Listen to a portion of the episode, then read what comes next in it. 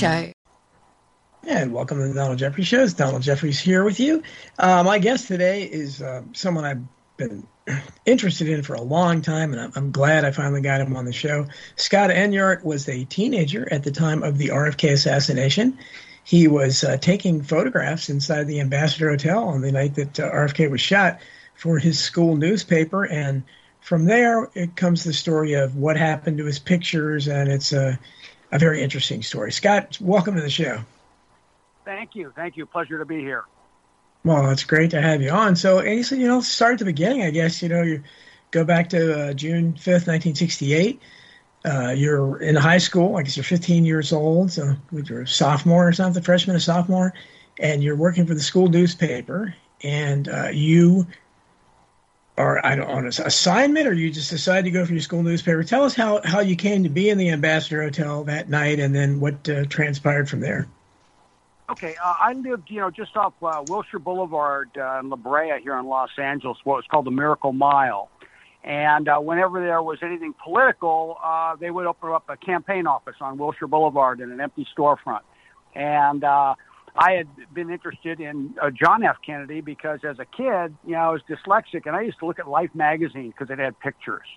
And I just remember seeing that family, and uh, there was something special about that. And then when Robert Kennedy uh, announced that he was uh, going to run, uh, they opened up a few blocks away from my house on Wilshire a campaign headquarters. So I thought, well, I want to be a photojournalist, and so I would go over there and hang around, kind of a thing. I uh, didn't really see uh, Kennedy or anything. It was just campaign workers, and I would pick up bumper stickers and hand them out, that kind of a thing. I really knew nothing about politics in, in a, a, you know a sophisticated sense. But I just knew I wanted to be this uh, you know photographer. And then uh, Kennedy, actually, I'd gone to the hotel the day before, and Robert Kennedy was there. He was staying with John Frankenheimer down at the beach, uh, but they held rooms there at the hotel. Uh, and so he was there the day before, walking his dog, and uh, kids were running up to him and everything. Very accessible, uh, which you know, in hindsight, uh, is is uh, is a bit sad. Uh, but anyway, uh, it was a uh, school night, and so I lied to my parents, told them I was spending the night at a friend's house. Uh, we had gone to the Ambassador Hotel the day before. We knew our way around the hotel because we used to go swimming there. My friend belonged to the Sun Club. His parents had a cabana, and we used to go to the Ambassador Hotel really every day during the summer and run around the hotel. And whenever there was an event, we would be aware of it. And so the Kennedy, we knew Kennedy was coming. We went the day before, and walked into uh, the embassy room to the press room, and there was a big box with press passes. I sent you a picture of mine, and yes, so we yes. just grabbed, yeah, we grabbed press passes, and we showed up the next night uh, about six o'clock with the coat and tie and press pass on, the camera around our neck, and we were let in. And so I was able to get, you know, right up front there, uh, and um, uh, you know, elbow to elbow with there are about 200 photographers, cameramen there uh, from everywhere and so uh, essentially, that's that's how we uh, got there. Uh, wandered around the hotel. We actually uh, went up to Kennedy's room. Uh, uh, it was up on the fifth floor, I think, and uh, uh, the doors were open, and uh, different um, press people had rooms. And so Kennedy was going around doing interviews back and forth, and they had the TV on and everything. We got chased out, but you know, once again, just really no security. Uh, and then went down, waited in the ballroom and he did not um, come down till after midnight. Uh, they were waiting for uh, two other states, I think, to conclude, because uh, whether or not he carried those states as well as California determined uh, that he could be, uh, you know, uh, uh, get the presidential uh, uh, bid. So he didn't come down till after midnight. And uh, really, uh, what's interesting is on stage, um, uh, they were supposed to leave, and um, they were supposed to go in one direction toward a door and out to a limousine off to this place called the Factory in West Hollywood for a party. And uh, I think it was Mankiewicz was uh, Kennedy's campaign guy. Yes, Frank Mankiewicz. Kennedy, yeah. Uh, stopped Kennedy from going in that direction. Says no, we have to go back the other way and go through the press room because if we don't talk to the newspapers, it's not going to make the morning papers. So that's why he went in the other direction, and it ended up going through the pantry. All right, and the rest is history. So what? So you're you're when you're out there, you're. So tell us before the shooting, uh, are- are you noticing any? Like, did you see any indications of the girl in the polka dot dress? Did you see Sirhan anywhere? I mean, do, do you see anything unusual going on, or you just weren't even looking for something like that? Wasn't even looking for something like that. I've seen pictures since then uh, of women in polka dot dresses. I sent you one. Um, I've seen pictures of Sirhan uh, in the crowd, uh, kind of a thing, uh, before the shooting, uh, but I certainly didn't notice anything like that.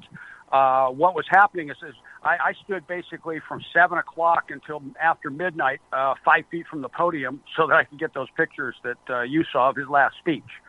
I was thinking nothing of you know what was going to happen afterward. But as I saw them go off in the other direction, as opposed to out to the parking lot, I knew my way through the hotel. I said, if I just go through those kitchen doors there behind him, uh, I'm going to be able to get pictures of him. And that's why I was following him uh, as I was going through there, trying to get some last minute pictures. And as we went into the pantry, as the door swung open, Kennedy was about 10 feet ahead of me, and he stopped. And he stirs, uh, he was sort of in a silhouette, bright light bulb overhead. Uh, and this pantry is a very small room, very confined, all concrete except for stainless steel refrigerators, ice machines, and, and tables and things.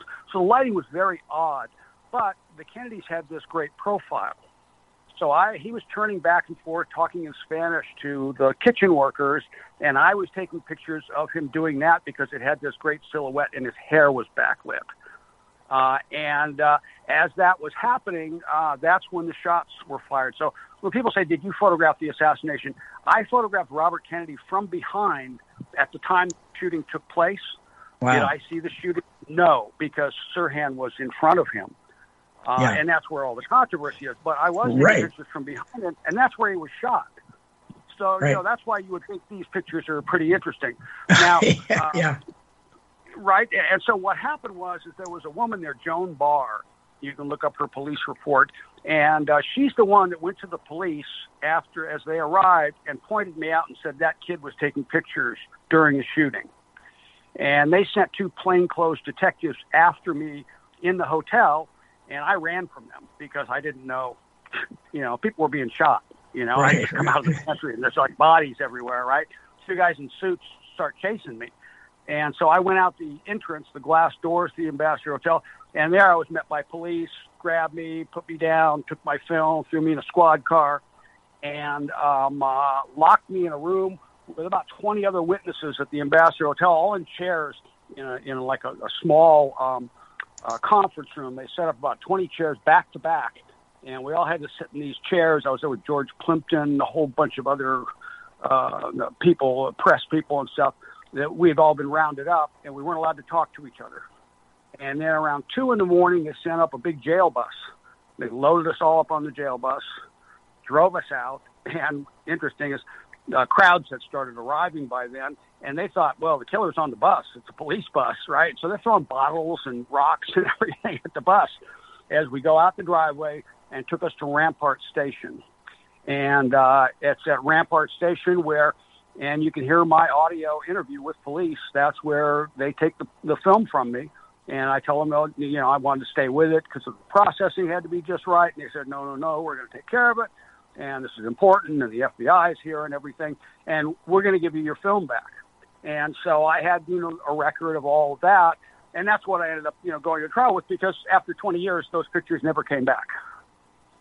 Now they claim there was a court order sealing the evidence, which there wasn't. So I waited 20 years for nothing. Uh, wow. Uh, but after that, that's when I filed my lawsuit.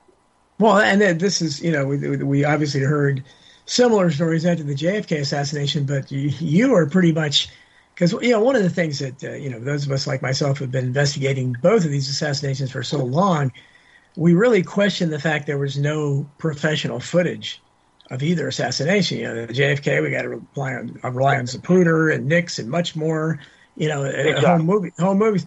And in the RFK assassination, we don't even have that, but we have the closest thing we probably have to it I think, are your photographs, especially if you're behind. I mean, that is really crucial information. So if the authorities really wanted to get at the truth, they could have easily, okay, let's the controversy with Noguchi's autopsy. You know, did the, did the, the fatal exactly. shot come from? So you, you could have proved that. So, uh, okay, so it took you 20 years. So you didn't get to see your shot. So uh, did, did you eventually get to see your pictures? Have you seen what they show? Now, here's the thing I took three rolls of film, they took the middle roll. So the pictures I sent to you uh, are everything leading up to the pantry, then the roll in the pantry is missing, and then you see everything after I leave the pantry on the third roll. Does that make sense? Yeah, sure. So, but you so basically, the pantry were I'm sure were the key ones because again, this is unlike. J, JFK. You got Altgens photo. You have you have photographers, but RFK, you have nothing. You have the photo of him lying on the floor. That's it Well, with the busboy over. Yeah. What the police what the police did do is they gave me a set of proof prints from that roll that they took, but there were 12 pictures missing. All during, you know, uh, when the shooting would have taken place, and there were pictures before and pictures after. So it's not like they didn't come out or something, you know. And you can see by the photographs I sent to you, I shooting in low light, uh, you know, bright light. Yeah, I, I knew what I was doing. Right, exactly. So, so have you? Is that still? Because I'm trying to. We're trying to find out what is the actual update on things. So, you? Do you have you still never gotten those missing photos? Are they still claiming they're not I- there? I- Has anybody seen? They've still never gotten that missing 10, 12 frames that are essential. I don't think they'll ever show up. When we were at trial, what happened was I had gone up to the California State Archives in Sacramento and searched everything, all the evidence logs, all. I looked at all of the photography, Mhm. and then uh, we were putting our case together. And uh, Skip Miller, uh, the attorney for the city, and his crew, they go up to Sacramento, and all of a sudden they find my pictures. Um, uh, they all they were under George Clayton type of thing, and what they had done is they altered the evidence logs. And there was a woman, Joan Mangum, who was a researcher, and she's the one that discovered it and uh, turned it, and actually photographed the logs. She had photographed the logs before they were altered, and then after they were altered to put my name in in two slots where Clayton film had been. And then they tried to say, "Well, we found Scott Enyart's film, and we're going to bring it to court." And I said, "Great, bring it down." because it's not mine. And when they realized that, uh, they sent a courier, Eggbot courier, up to Sacramento. The um, uh, courier first delivered the box to the court, and the box had been opened. So they send it back. And also, who lets the, the uh, defense handle the evidence? Skip Miller is the one ordering this to be moved around, okay, not the court. And so it goes back all the way to Sacramento. It's repackaged, reauthorized by the archives, and now Eggbach couriers in San Francisco. Um, uh, uh, the guy sends his father to go and deliver this film because it's so important and it already got screwed up once. Skip Miller, the, the uh, lawyer that was paid two million dollars to go after me, uh, he um, uh, calls up Eggbach and says, uh, "What color car is the guy going to be driving? And can you give me a description of the driver of your father?" And Eggbox said, nobody ever asked me for anything except how much and when's it going to get there. Nobody asked me what the guy's going to be wearing. So outside of LA jurisdiction in Culver City, uh, this guy's driving along with the package in the back seat in a briefcase, and all of a sudden a car comes up behind him. Guys jump out and puncture his tires. He pulls over into a gas station, turns around, and the briefcase is gone. Wow. So my film that didn't exist suddenly existed, but bring it down to court, can't get to court, and it was stolen. Jeez, that's what it's unbelievable. I mean, the misbehavior, and then Skip Miller, uh, after you know the uh, the jury is is deliberating, and um, uh, Skip Miller takes the jury foreman to his office and interviews him, Mhm. which is you know you're not allowed to talk to the freaking jury. Everybody knows that, and I had him disbarred. Uh, but Yeah. he's such a prominent lawyer, uh, he was disbarred for one day. Uh. There's lots of questions for you in the chat room. Uh, Felix has asked twice now. I, I think we've answered that, but can you ask Scott if he took photos of the shooter behind RFK when RFK was shot from behind? Well, I, I think you know you were standing there, so but you I- never saw your you pictures. I, I just saw him fall. You know, I I thought Right. he fainted. I thought it was hot, and I thought he just fainted or slipped. Uh, people were stomping on balloons, and so the pop, pop, pop of Sirhan's gun, whatever weapons. There were at least three weapons that I know of in the pantry that night. Uh, you had um, uh, a guy from uh, an FBI agent. Um, uh, and then you had the security guard, Eugene Thane Cesar, who had the Right. same caliber weapon as uh, as Sirhan.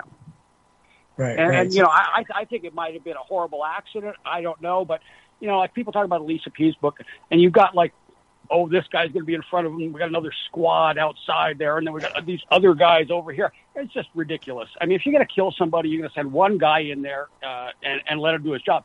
Everybody else is just one more person who's going to rat everybody out.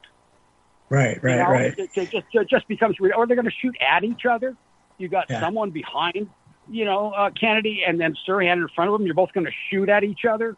It just, it, I'm Yeah, sorry. Cr- it's not not much room for a crossfire in the pantry, but there there's I mean there people are asking their uh, your thoughts on we kind of addressed this too. Chris had asked with the polka dot dress girl and if she ran away right at the bat or did she actually give an on camera interview is rumored and there's also another Bob Wilson wants to know if uh, did you find a photo of Sirhan and the and with the polka dot lady in the photo archives?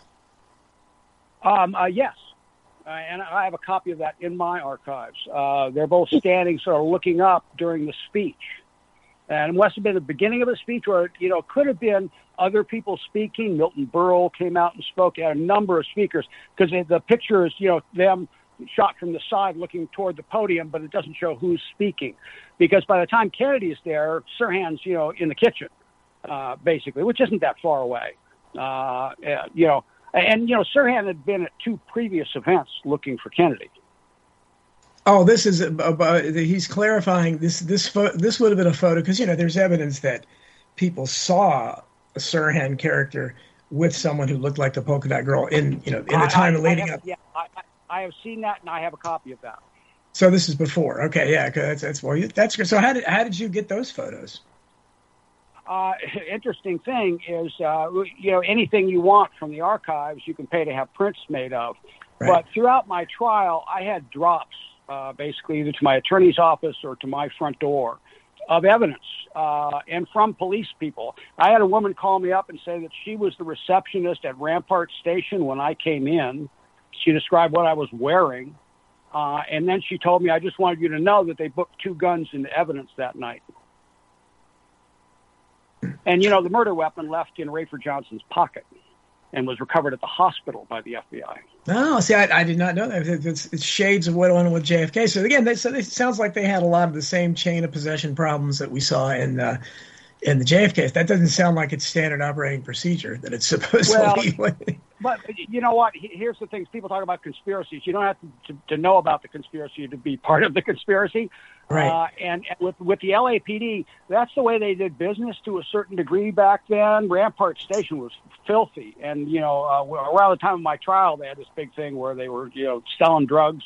Uh, the detectives were selling drugs and everything.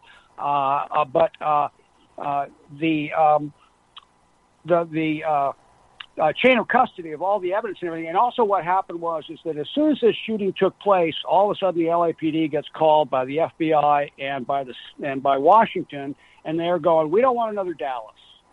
And the police department's going, "No problem, we got the guy." And so what they did is they just got rid of everything that distracted from that because they were so confident that they got the guy. Right. Uh, but consequently, so you know, I mean, I don't think the police were like intentionally, you know, trying to, you know, get the wrong story. This was just like, hey, we got him. You know, who who needs this, you know, girl in the polka dot dress shit? Right, right, exactly. Now, so um, I'm trying to get to. So basically, the, the, the people are asking of, of the missing 12 photographs. I mean, I, I'm sure it happened so quickly. How much could you? Do you have any memory of anything that you think might have been in those photos that did nothing suspicious? You say you thought he fainted, so maybe you didn't have enough Yeah, time to well, see. Yeah, like I said, the very small space. People were packed in there. Um, I had jumped up on a steam table to after I, I, I fell when uh, Paul Schrade got shot. A lot of people sort of fell backwards. I ended up on my ass uh, in the doorway and had to get back up. Got up on a table, started taking more pictures, and that's when Ethel Kennedy came in and knelt down next to her husband, and she's going, "Let him breathe." And I stopped taking pictures. I just I just couldn't take pictures. Uh, not at that age. I wouldn't. Right. I wouldn't do it now. I mean, I mean, Well, after that, I, Sure. I a studio photographer. I, I, I stopped. I didn't want to be a photojournalist anymore.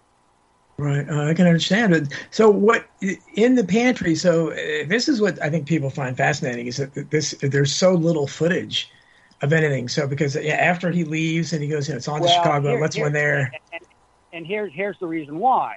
is because it was midnight. Everybody, as soon as he ended his speech, they ran to process their film, or it wasn't going to get in the paper the next day. And there's no video, even though there was some video cameras, some test cameras Right, from NBC, right. color cameras, you know, type of deal. Uh, those were stationary; those weren't moving around, following anybody. And the only people that were there in the pantry shooting pictures were Bill Eppridge, who was working with Robert Kennedy. He has a Mhm. beautiful book out, The Last Campaign. Um, and uh, English photographer, I forget his name. He actually testified against me at uh, at trial, saying a 15 year old kid couldn't take uh, those pictures.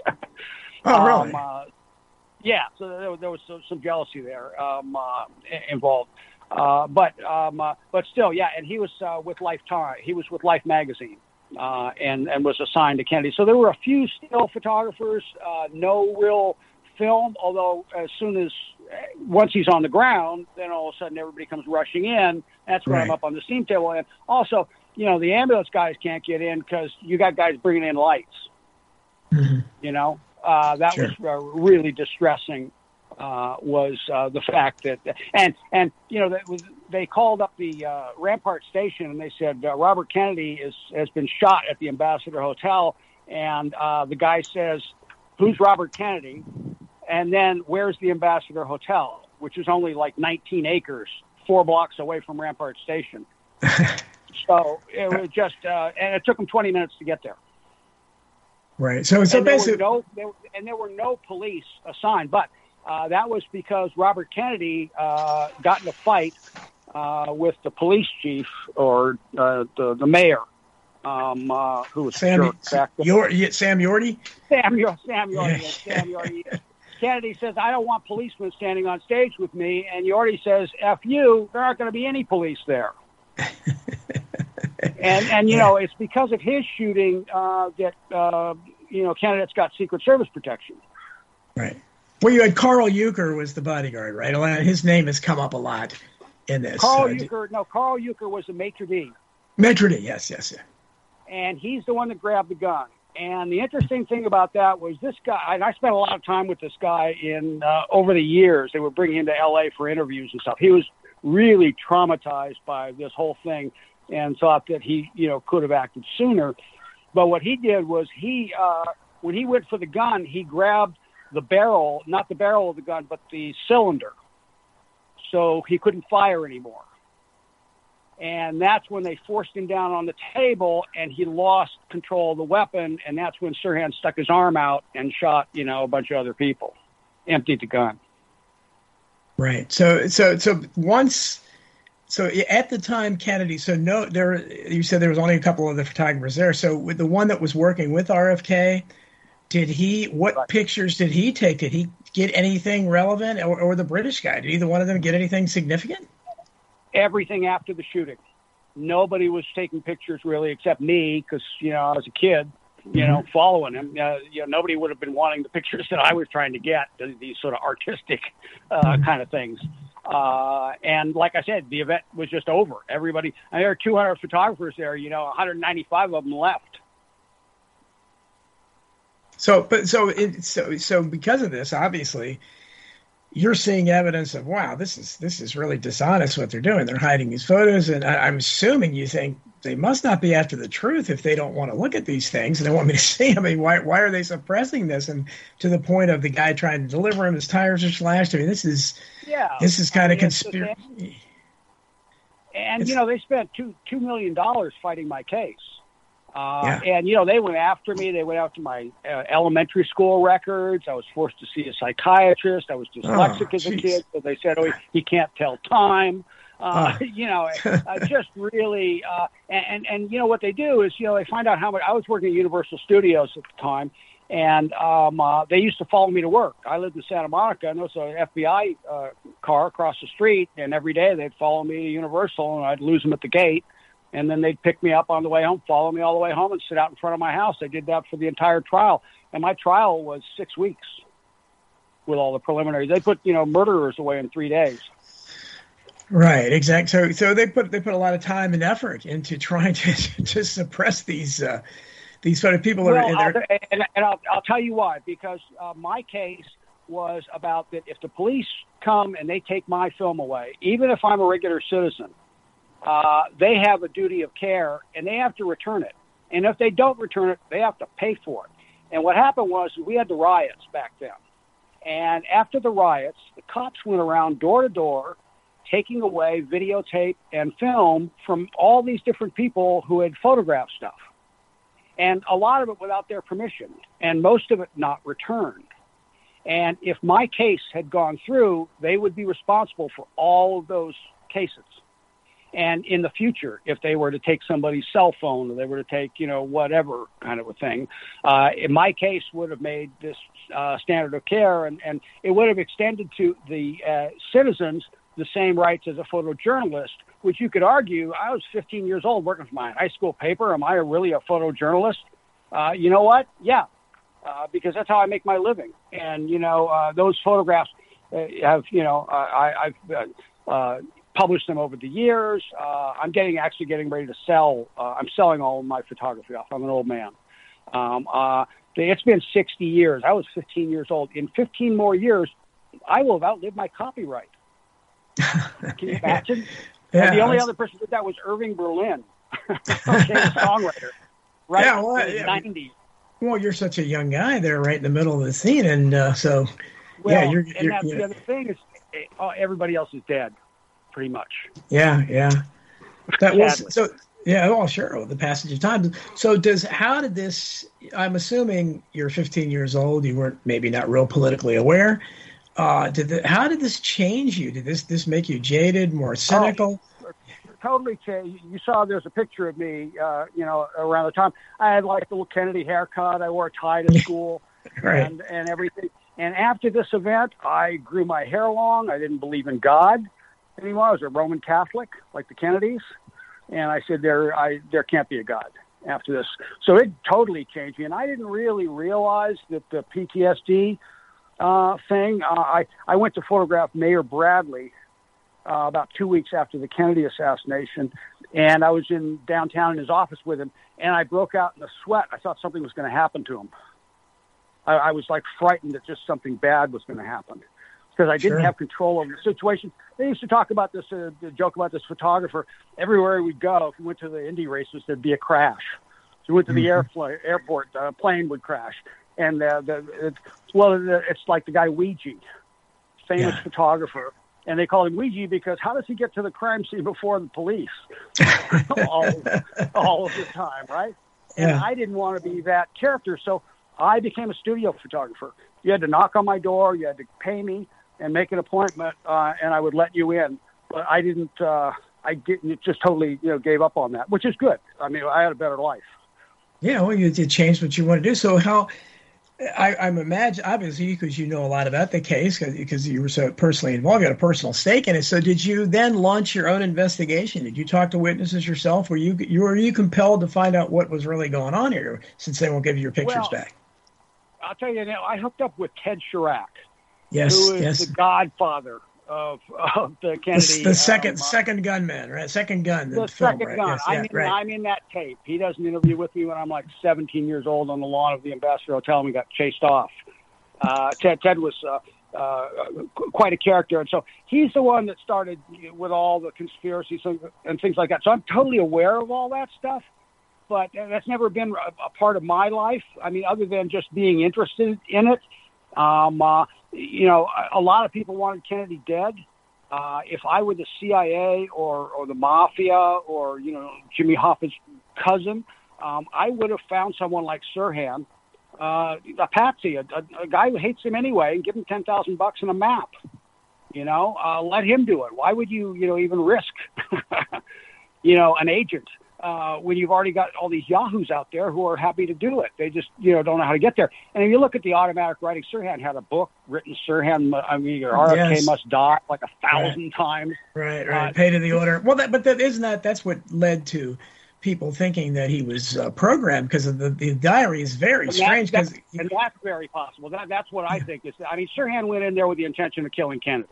There's no yeah. doubt about that. He emptied his gun in the general direction of Robert F. Kennedy. Uh, whether he killed him or not, I don't think uh, necessarily that he did. Uh, mm-hmm. But I don't think it was an organized thing. Like you know, like I said, well, you shoot from behind, I'll shoot in front of him. Uh, I think it might have been a horrible accident. It could have been someone returning fire. I, I mean, I just you know, it, it it just gets so crazy. Uh, the, the coincidences that would have to, you know, go inside. But here's the thing: uh, Iver Johnson Cadet holds eight bullets. And I've heard tape recordings from that evening, and you can hear 12 to 14 shots. Right, right. And right. I've had that tape analyzed, okay, out in the valley when I was working at Universal Studios with all the digital experts and everything like that. And it's there; those are gunshots. Uh, so something happened. Oh, absolutely. And you know, just, you just look at what what tends to happen to the Kennedys, and you know, as I've said many times, uh, if John F. Kennedy hadn't been assassinated, I don't think Robert F. Kennedy would have been. I think they were they were you know you know tied together. You know, at, at the uh... well, an interesting thing too is that um, uh, Thomas Noguchi was not allowed to testify at Sirhan's trial, which wasn't even a trial. It was you know he's guilty, Your Honor. Right. what, what, do we do next? Who wins lunch? Uh, uh, but I had him at my trial. And uh, Ted Charach uh, put on a lab coat and went to USC Medical Center and found Thomas Noguchi for me and got him to uh, to come to trial. Cool. And so he testified in my case um, uh, that these photographs would have changed the results of his autopsy. That's what he said. Yeah, well, I mean, I just, you know, it's, I don't know how anybody can look at this innocently because uh, if, if the authorities aren't involved in some way, uh, then why why wouldn't they want the, the best photographic evidence? You don't have any other photographic evidence at all. So you, you want okay, let's let's get it was taken at the time of the shooting. Nothing else was taken at the time of the shooting. So, you know, let's well, see. Maybe also, we... uh, two weeks before Sirhan's trial, the LAPD had some uh, uh, explorer scouts uh, take a couple hundred photographs uh, and negatives to a hospital in the middle of the night and burn them. Right, there's a receipt right. for that. And so they say that oh, and and they also burned like um, uh, um, like the uh, door frame that had the bullets in it, saying it was too yeah. big to fit in a file cabinet. Right, right. if you recall. right. Well, yeah. But yeah, and so that was that was what the police originally said was, hey, you know, your photographs they were destroyed, uh, yeah. essentially. But if by admitting that, then you got to pay me for it. Yeah. Well, and they you know they they destroyed the. Uh, the uh, ceiling panels. They uh, we know that they burned a bunch of photographs.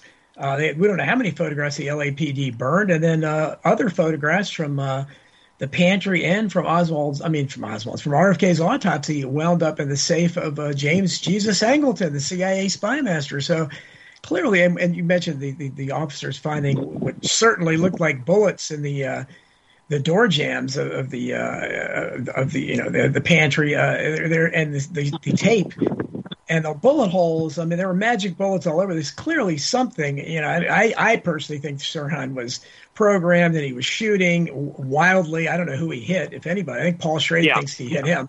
But somebody else had to be shooting. There are just too many bullets there. I mean, I, I don't know. I don't know if it was. Uh, I think RFK Jr. thinks it was Cesar. And and there's you know Eugene Thane Cesar. This guy was a rent a cop from I think Douglas Aircraft. Uh, he was uh, he was a Wall- George Wallace supporter and hated Kennedy. Um, so you know that that was a little bit odd. And once again, had the weapon, and the police never checked his weapon, which is nuts. Didn't yeah. check him for powder or anything like that, and he walked out of there with a uh, 22, yeah, eight shot uh, revolver that might have had a couple of bullets missing. Right, exactly. So there's. And, oh, and, and uh, I went back. I went back the next day to the Ambassador Hotel. Walked in, and the police were doing forensics, and I walked into the pantry. Right, and and uh, there were other people there. And while I was there, they caught a kid with a butter knife trying to get a bullet out of a door frame. yeah, exactly. Souvenir. Yeah, exactly. And of course they did. You know, they did.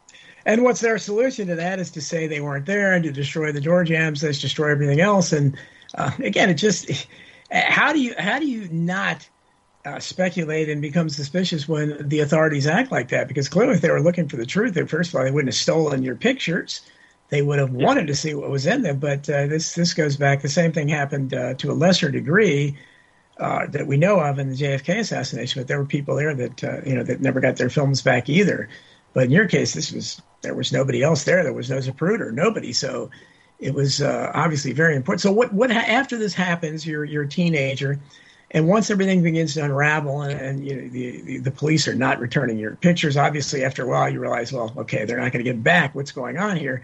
Uh, what did your parents think? What did your family think? Are they uh, you know, are they thinking, well, you're just being a troublemaker. Don't worry about it. The authorities can do no wrong. Or are they are they starting to say, hey, something's fishy going on here? Uh, well, not so much that, uh, as in it, it was just costing me a tremendous amount of money. Uh, and, uh, you know, I, I spent a half million bucks to win a half million bucks. That's how smart I am. All right. Um, uh, yeah, I got nothing out of this. Uh, basically, I, you know, I owed money when this whole thing was over, even after I won, and then, you know, it was overturned on appeal. Uh, and then, uh, basically they just paid me off uh, essentially. But it was never about the money. But you know, it, it, a, a tremendous strain on my relationship. Um, I'm not blaming it uh, for my uh, divorce, but it, it uh, certainly stressed out my family. Death threats, uh, mm, and you know, yeah. FBI cars, you know, parked across the street from the house. Uh, wow. And uh, I had one lawyer who got death threats and quit. Uh, you know, during during the whole thing, oh, uh, just, it's just some real, real, real ugliness. Yeah, and, of course, it just you or anyone else would think in that situation here, this isn't Sirhan's family threatening me. This is you know they're not sending cars. This is obviously well, something bigger going on here.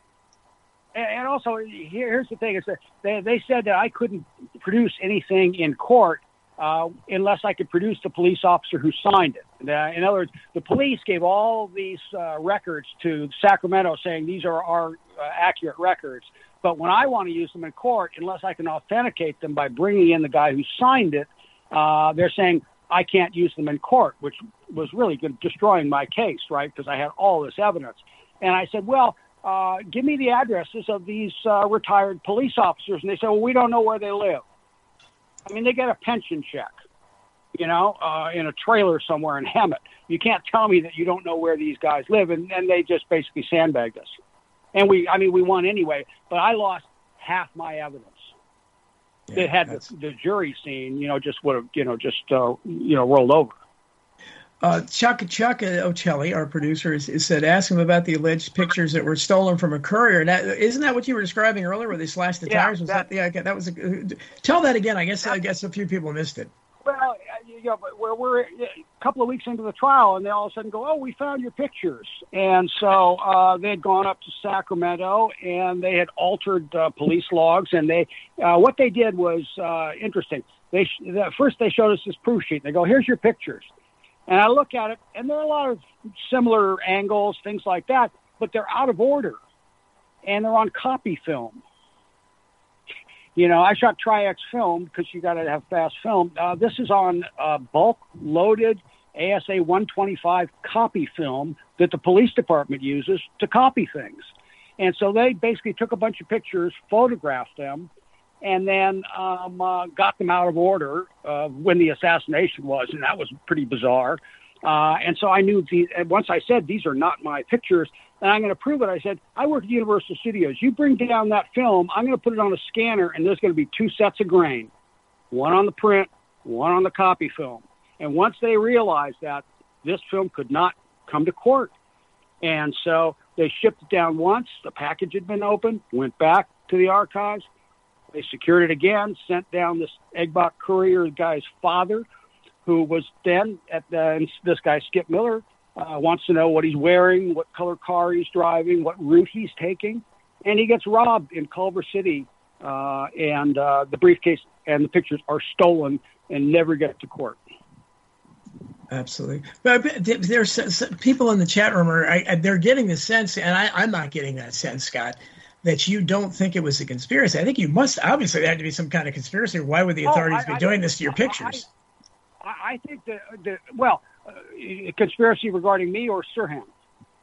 Well, the conspiracy to kill RFK because then what they're obviously covering something up to, to not I, want your pictures I, out there. Yeah, in, well, in, in, my research, I think that somebody set Sirhan up and and and set him there. Uh, I don't think this guy came up with this necessarily by himself. I think he may have been used. He may have been hypnotized. A lot of evidence to that. But he also, you know, is a Jordanian, and Kennedy had sold um, uh, uh, jet fighters to Israel. And so you know, he had a very specific grudge.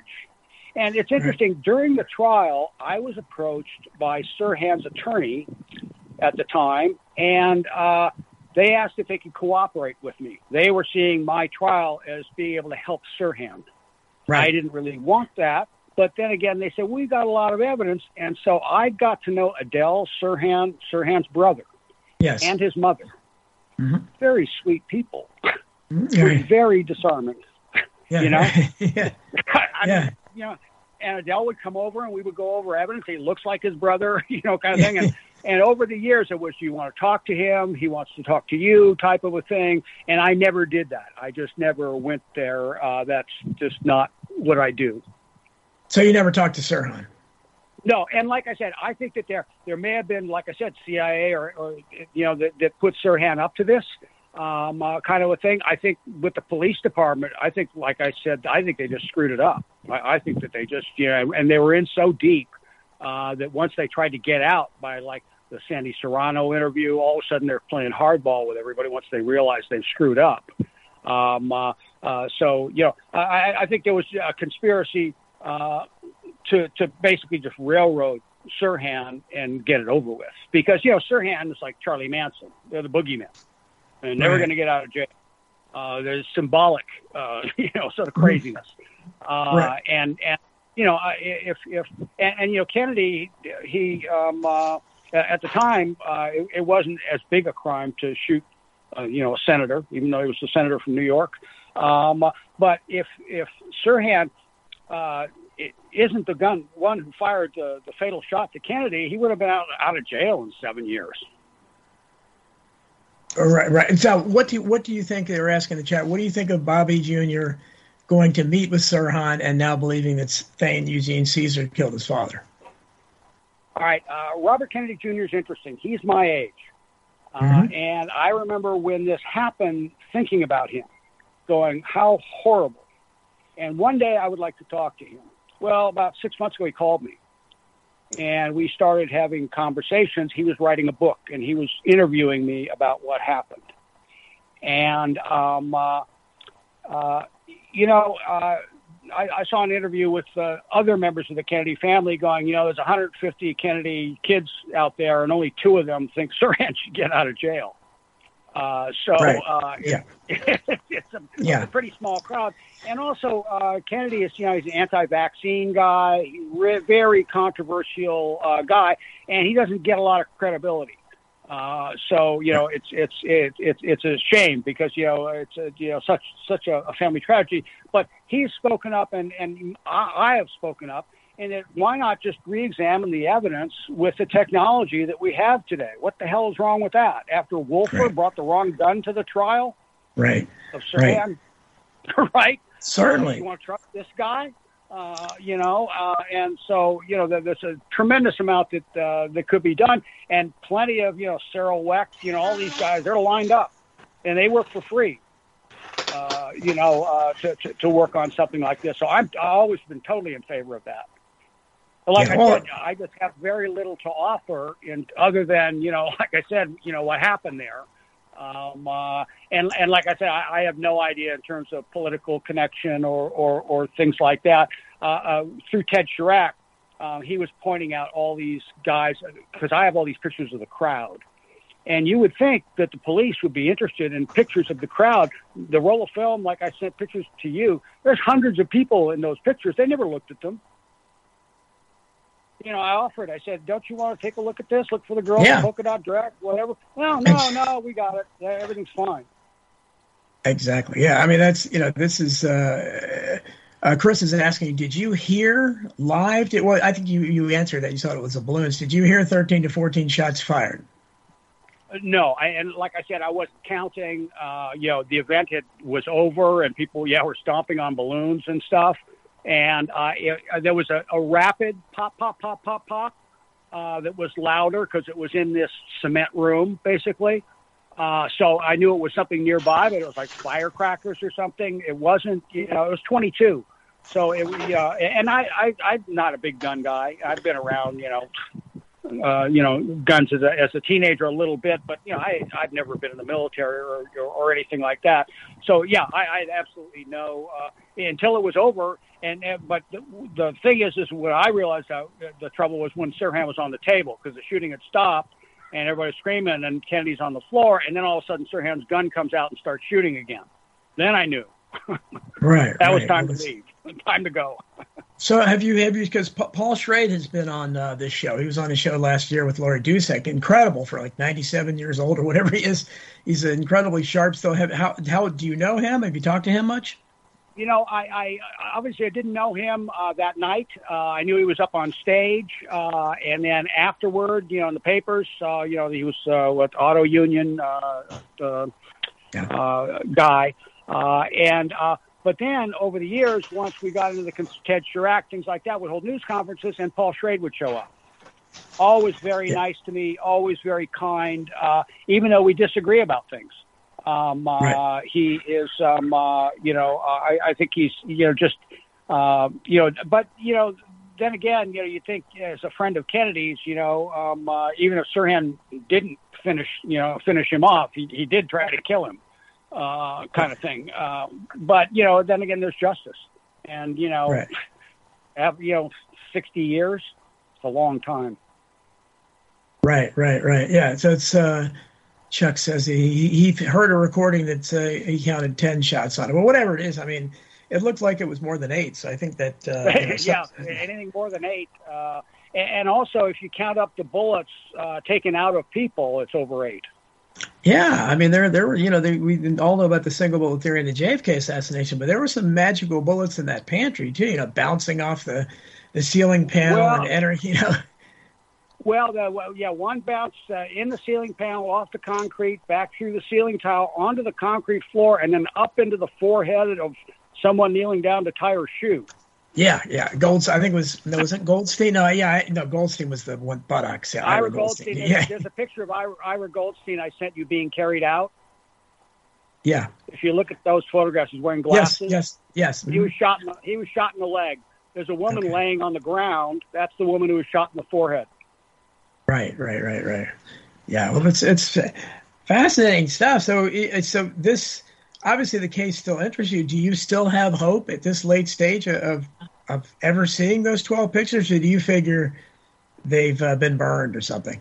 Yeah, no, I, I think that they uh, basically the, they went to the incinerator two weeks before Sirhan's trial, and then there was this desperate attempt to come up with it uh, by the defense, where they forged uh, the, this film that had to be stolen before it got got to the courthouse. So and you know, you... My, uh, right before my trial was O.J. Simpson, and okay. it was an armed camp downtown. Yeah. And so they said that because of that, I could not have any electronic press in the courtroom. They would only allow uh, print uh, reporters and a photog- still photographer for the first 10 minutes of each day. But mm-hmm. the electronic press was banned after the first day because they just didn't want it out there. Right. And the Los so, Angeles Times did two piddly little stories on it. Uh, but Probe magazine, this guy uh, Dave Manning. Probe, I don't know if you're aware of that. You well, I'm aware. I, well, Probe is where Jim DiEugenio and uh, Lisa Pease. I think they used to, that's what they wrote for. I think. Okay, t- terrific publication, and he was in the courtroom every day. Uh, mm-hmm. and he was the only uh, one. Uh, other reporters would show up for you know a day or two, kind of a thing. Um, uh, I was on the stand for two weeks. Hmm, okay. So what? So what did? So did you ever uh, talk to like uh, William Pepper is the attorney for Sirhan that sends out most to me? Did you ever talk to Bill Pepper? He is uh, no. Um, uh, I went through two of them that died. Um, uh, earlier attorneys, a man and a woman. Um, uh, one guy. Lawrence Teeter. Teeter, I know. Lawrence Teeter. Teeter I know. Yeah, yeah. yeah, Teeter was a bit weird. I didn't like the guy. Um, and he was the one leaning on me around the time of the trial to help Sirhan. Uh, okay. then he was off the case, and someone else was on it, and Lynn Mangan was yes. the researcher. And like I said, she just did it. She's the one that discovered the altered logs at uh, at Sacramento for me. Okay. And, how, and how there was another there was another Kennedy researcher here who ended up killing himself. They found him dead in Griffith Park, I think. Oh, who was that? Call that. No, he I was don't. a researcher like Ted Charach. And in fact, Ted Charach uh, was working with him, and he had a big archive at his house. And then all of a sudden, one day, uh, they found him shot himself uh, under a tree in Griffith Park or something, and the police came and confiscated all of his stuff. How did I miss that? Chuck, Chris, in the chat room, you guys, have you guys heard that? I'd if you can find the name of that, I'd love to. That that's the kind of thing that yeah. interests me. And then uh, Ted Charach had all of his film and everything in a storage facility up in San Francisco, and the police came in, cut the locks, came in, and poured oil over everything. Yes, I did. I did hear that. Yes, they were on that. Now, here's here's the little thing about Ted, uh, dearly departed. Uh, he was gay, and back then that was a tough thing. And um, uh, what the LAPD uh, said was they said they didn't want him to testify at my trial because they didn't want a circus, right? And so they said, well, you know, we and Ted had had some convictions for credit card fraud, I think, airline tickets, some squirrely thing. Anyway, so um, uh, the, they said, well, you know, we have photographs of you with young boys, Mm, and we're going to produce those if you testify. Well, one of their witnesses that I knew about um, uh, that was going to testify against me had a weapons conviction uh, that they didn't know about, and so we made a deal. That guy could testify, and Ted Charach could testify. But that's how low they would go. Jeez. So, so what do you think of? You mentioned Lisa Pease earlier. What What do you think of the people? Did you ever talk to Phil Melanson, who wrote a good book? William Turner back in the day. Uh, No, Dan, no. You didn't talk to any Uh, of these yeah, I talked with Dan. I talked with Dan Moldea and and Melanson. Uh, nice guys. Um, uh, Lisa Pease never called me, never contacted me, uh, and so which is fine. Uh, but uh, you know, like I said, uh, her theories about you know these guys over here and then these guys back up and all this other stuff. Like I said, people shooting at each other. It, it just uh, uh, yeah, and you know it's it's pretty hard to convince somebody to go into a a crowd uh, in, in a place like the Ambassador Hotel and kill somebody, and then you know what's going to happen to you. You're going to get shot, or you're going to get arrested. You know, you're going to want to get away uh, with it, and that's why you know you end up with the sniper rifle approach. Yeah. You know, uh, you know, if, if if if they were smart, they would have been up on the roof of the Ambassador Hotel, uh, waiting for Kennedy to, to show up in Frankenheimer's convertible. Right. So, so you, so you said you talked to, so you did talk to RFK Jr. Have you talked to any other Kennedy family members over the years? No, no, Judge. Well, he'd be the only one interested, I'm sure. Yeah. Yeah, yeah. So that that was the only one with the connection. And you know, plus, you know, who wants to, you know, hear about it? yeah, it's not like Right. they're knocking on my door. Right. Well, yeah, and he's he and he really kind of I, came. I, E- Ethel was pregnant with what his eleventh child when when he died. Right. Right. Right. Right. Right. Exactly. Yeah, and uh, as you noted, when Sirhan was uh, recommended for parole last year, uh, the rest of the family kind of turned on him. Except I think one of his brothers, Douglas, supported him, but uh, all the rest. So I, I, can I, I imagine it's, uh, it's it's an awkward situation at Thanksgiving at uh, Hyannisport, I guess. Now I, I don't know that Bobby Jr. is invited anymore to these uh, gatherings. Well, where where do you sit uh? Yeah, well, yeah, and, and Sa- Sakel too, because yeah, well, yeah, and he's he's also he wrote a book about uh, you know, and then his and cousin then Michael uh, Teddy Teddy Kennedy's cousin who raped a girl on the beach. You know, and Teddy Kennedy killed a woman. Oh, and, and here's an interesting thing. I have a picture that I took of Mary Jo Kopechne. Oh, She was one of the boiler room girls. They handled the phones, and they were rewarded for doing a good job being flown out to California. And they all had little skirts on, white shirts with ribbons and skimmer hats, uh, kind of a thing. And they were the Kennedy girls. And uh, so, yeah, I, I had a photograph of her. wow! So that, yeah, well, that's certainly uh, the Kennedys are full of, full of intrigue and and history. So Yeah, uh, that- that- my, my my point is, is there's not a lot of sympathy for the Kennedys. no, there you know- certainly is. Yeah, there's that, that's for you sure. know the, the yeah you know you look at all, all all the craziness so in terms of you know get, getting up some steam here to oh let's go reinvestigate this thing uh, i think that makes it even more difficult yeah, they don't they don't want to open the old wounds. But so so where do you stand now at this point? You're you're uh, are you still actively? Is there any hope? You think that you you're going to try? Are you still attempting to get those pictures? What are you are you are you doing anything at all in regards to this, or you just kind of said, well, I spent enough years doing it? Yeah no uh, you know uh, there may be some uh, you know some something that someone that works there uh, you know uh, at, at one point, um, uh, I had a photographic expert for the trial, and um, he was out at the Pasadena swap meet selling his uh, photo stuff, and the guy in the booth next to him worked for the LAPD. He worked in the darkroom at the LAPD, and he told my friend, uh, he says, uh, "Your guy is going to win his case." He says, "Because I know the guys that destroyed his pictures." Right. So. so uh, uh, I call my attorney and uh, we I give him this guy's name and we go to court the next day and they drag this guy across the street uh, from Parker Center uh, and put him on the stand and he sits down and then the doors open to the back of the courtroom and in walks the chief of police and all the top police brass and they walk into that courtroom and sit in the back row and stare at him and he basically melted on the stand. Goes, "Oh, I made it up. I'm sorry. I was confused. I didn't know. I didn't say that. You know, kind of thing," and just totally uh, blew it off. Wow. So you now you you mentioned your family. So uh, later on, when you uh, did you marry, have kids, or anything like that? I was already married. Well, no, I wasn't actually at the time. Were you were married uh, then? No, I think. I was not married then, but yeah. Uh, no, uh, uh, married and uh, got kids. I'm actually uh, out here in Agoura Hills with my daughter. I have grandchildren, Okay. so I am I'm grand I'm Grampy, uh, my new role in life. And like I said, I'm retired from you know I sell my stuff. I sell my I have a lot of uh, you know rock and roll stuff. I did about 50 album covers, TV Guide, Playboy, that Mhm. kind of thing. And so I'm basically selling uh, selling my work. And like I said, the copyright's up in 15 years on the Kennedy stuff. So that's going to go to Sotheby's uh, in New York for auction. What what did so during the time uh, did your wife? Did she ever say, "Hey, you know, back off from this. I'm scared. I'm scared for the kids," or anything like that?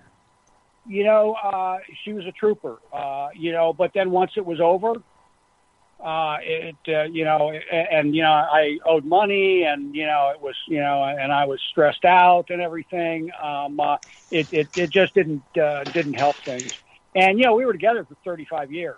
Uh, you know, so it wasn't you know uh, like like it wasn't a wonderful uh, situation, but it, it definitely and also I, I became depressed, um, uh, and, and that uh, uh, uh, that didn't help. Oh, you you know your your name is you know is going to come up. You know, people. Well, uh, you know, you know, it, it, it's it's like every time I would go out socially uh, or go to a party or something. At some point, some you'd see in the corner of my eye somebody pointing at me, uh, telling somebody, "Oh yeah, he was you know uh, there when they shot Kennedy." Uh, and you know, people have a couple of drinks and corner me and uh, start asking me just inappropriate questions. Uh, I'll, Right. I'll leave it at that. And that's just uh, I, I didn't want to be known for that. so you got tired. I Of, mean, basically, yeah. you got tired of hearing it. who wants to be tied to yeah you google Right. rfk and my name comes up that sucks Yeah, yeah. Well, sure. I mean, that's you know, the same thing happened to a lot of people in the JFK assassination, and their you know their names are forever. I mean, you know, Zapruder, people like that. I mean, they're they're Right. famous because of that. You know. well 'Cause- and you know i've done a lot of other work you know? yeah, yeah, i was Sure. 15 i was 15 when i did that you know Right. i had a whole career after that uh, which um, uh, you know uh, is, is not quite as, as well known Well, yeah, you don't want to be defined by. it. Well, w- in the minute or so we have left, what, what just if you a- anything you want to promote or tell people where to find you, if you have anything to promote, uh, just go right well, ahead. Floor is I, I don't have anything. Yeah, I don't have anything to promote. Uh, essentially, I'm on Facebook. Uh, I am uh, working with some people to do a documentary, uh, possibly a book uh, of these images uh, because uh, they've never been seen uh, before. Uh, so I may do that before I sell them, uh, and uh, you know, some uh, maybe an autobiography, but about my entire career. This would just be you know sort of one chapter uh, to it. But yeah, yeah, I, I, I trying to get organized on all that stuff. But you know, it was just such a painful chapter, and um, uh, you know, you just feel like you're beating a dead horse sometimes. Well, I, I appreciate you taking the time out, Scott. Fascinating story, and uh, you know you're right in the center of a big historical event. So uh, I, you know, I wish you luck, and uh, thanks for joining us. And uh, we'll be right back after these words. Terrific. Thank you.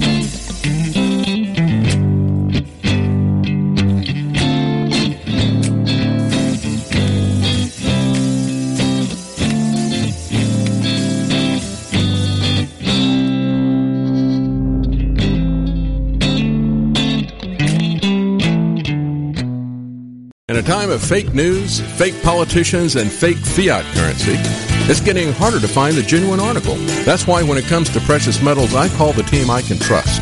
This is David Knight for my friends at Wise Wolf Gold and Silver Exchange. Proudly veteran owned and operated, Wise Wolf Gold and Silver Exchange is your home for gold and silver coins, bullion, jewelry, and more. Prices and inventory are updated daily so you get the most competitive possible pricing. And when it's time to sell your gold and silver items, they pay top dollar. Wise Wolf Gold and Silver Exchange also accepts and deals in Bitcoin.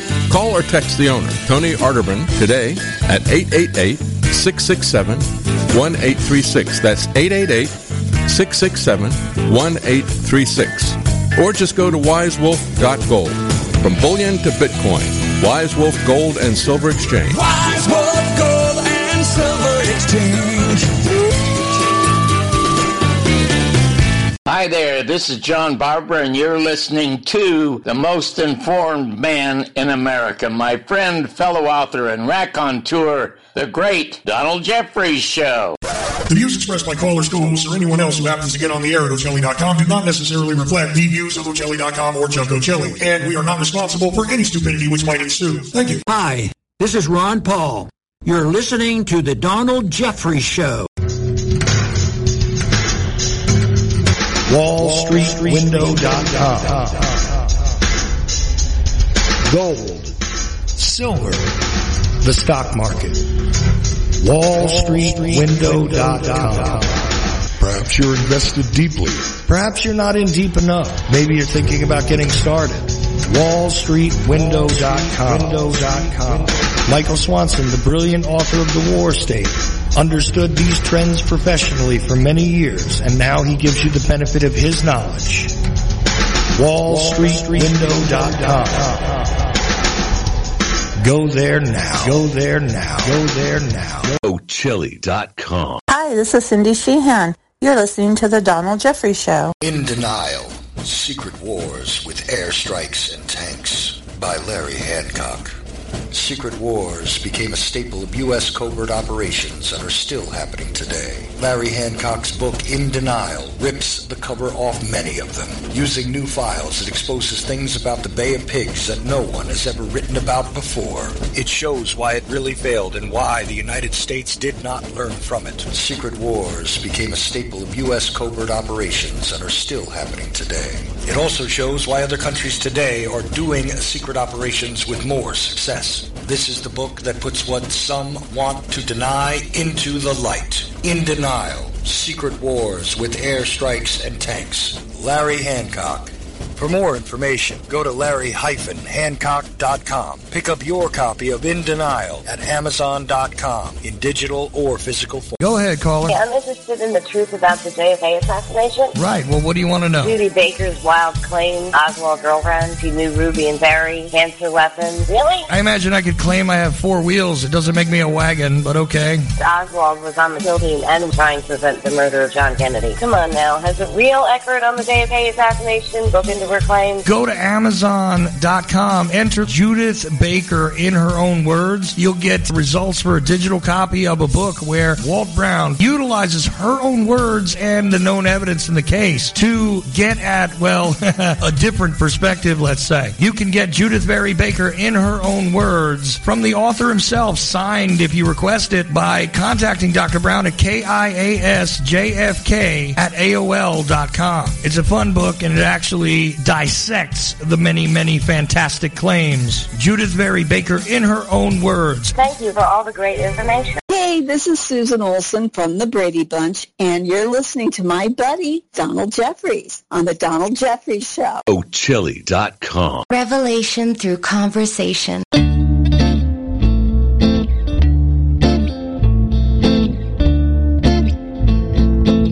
You are listening to the Donald Jeffries Show.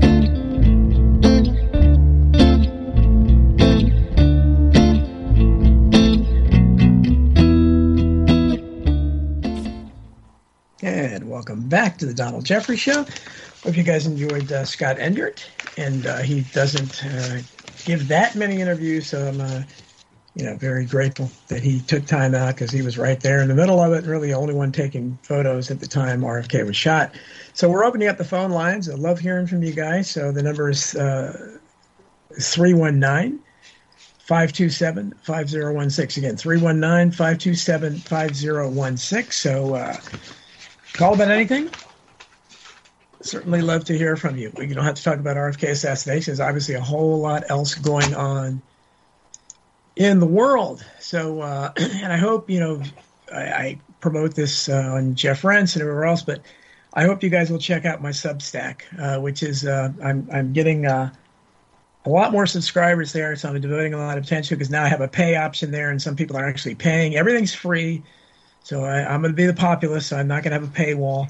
But uh, if people want to, the pay option is there. I'm very grateful that they do. So I feel like I have to write at least a couple times a week because of that. So uh, you can find my writings there at donaldjeffries.media and uh, getting good response. I just wrote one uh, yesterday. It was getting really good response, which is uh, I titled uh, "Blood Isn't Thicker Than Propaganda," and I talked about the dysfunction, the family dysfunction. People really seem to relate to this because apparently, as I thought, apparently almost every family is dysfunctional, and that was my point because I'm going, you know, what I'm going through with my own family with. Uh, my brother's memorial coming up, and uh, just uh, that mess there because of my vaccination, my non-vaccination status, and uh, you know all the others that are vaccinated. And, and this is uh, the dysfunction was already there. Let's face it. I mean, Trump widened it a great deal. You know, so you couldn't invite Uncle Bill over for Thanksgiving because he might talk about Trump. You know, we already had that, and but even before that, the dysfunction was was setting in, and it's. Uh,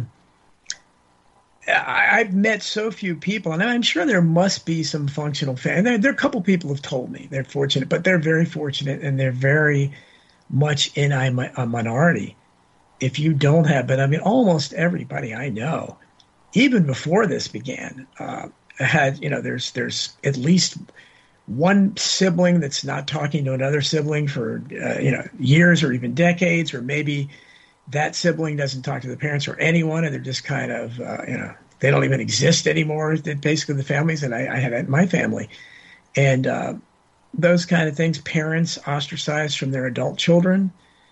Uh, sometimes it's the parents that don't want to deal with them. It's not always the children. Sometimes the children. So uh, it's just what I call you know, American dysfunction. And ironically, even though I think you know COVID obviously is, uh, is uh, I call it the greatest psyop of all time. I think we can uh,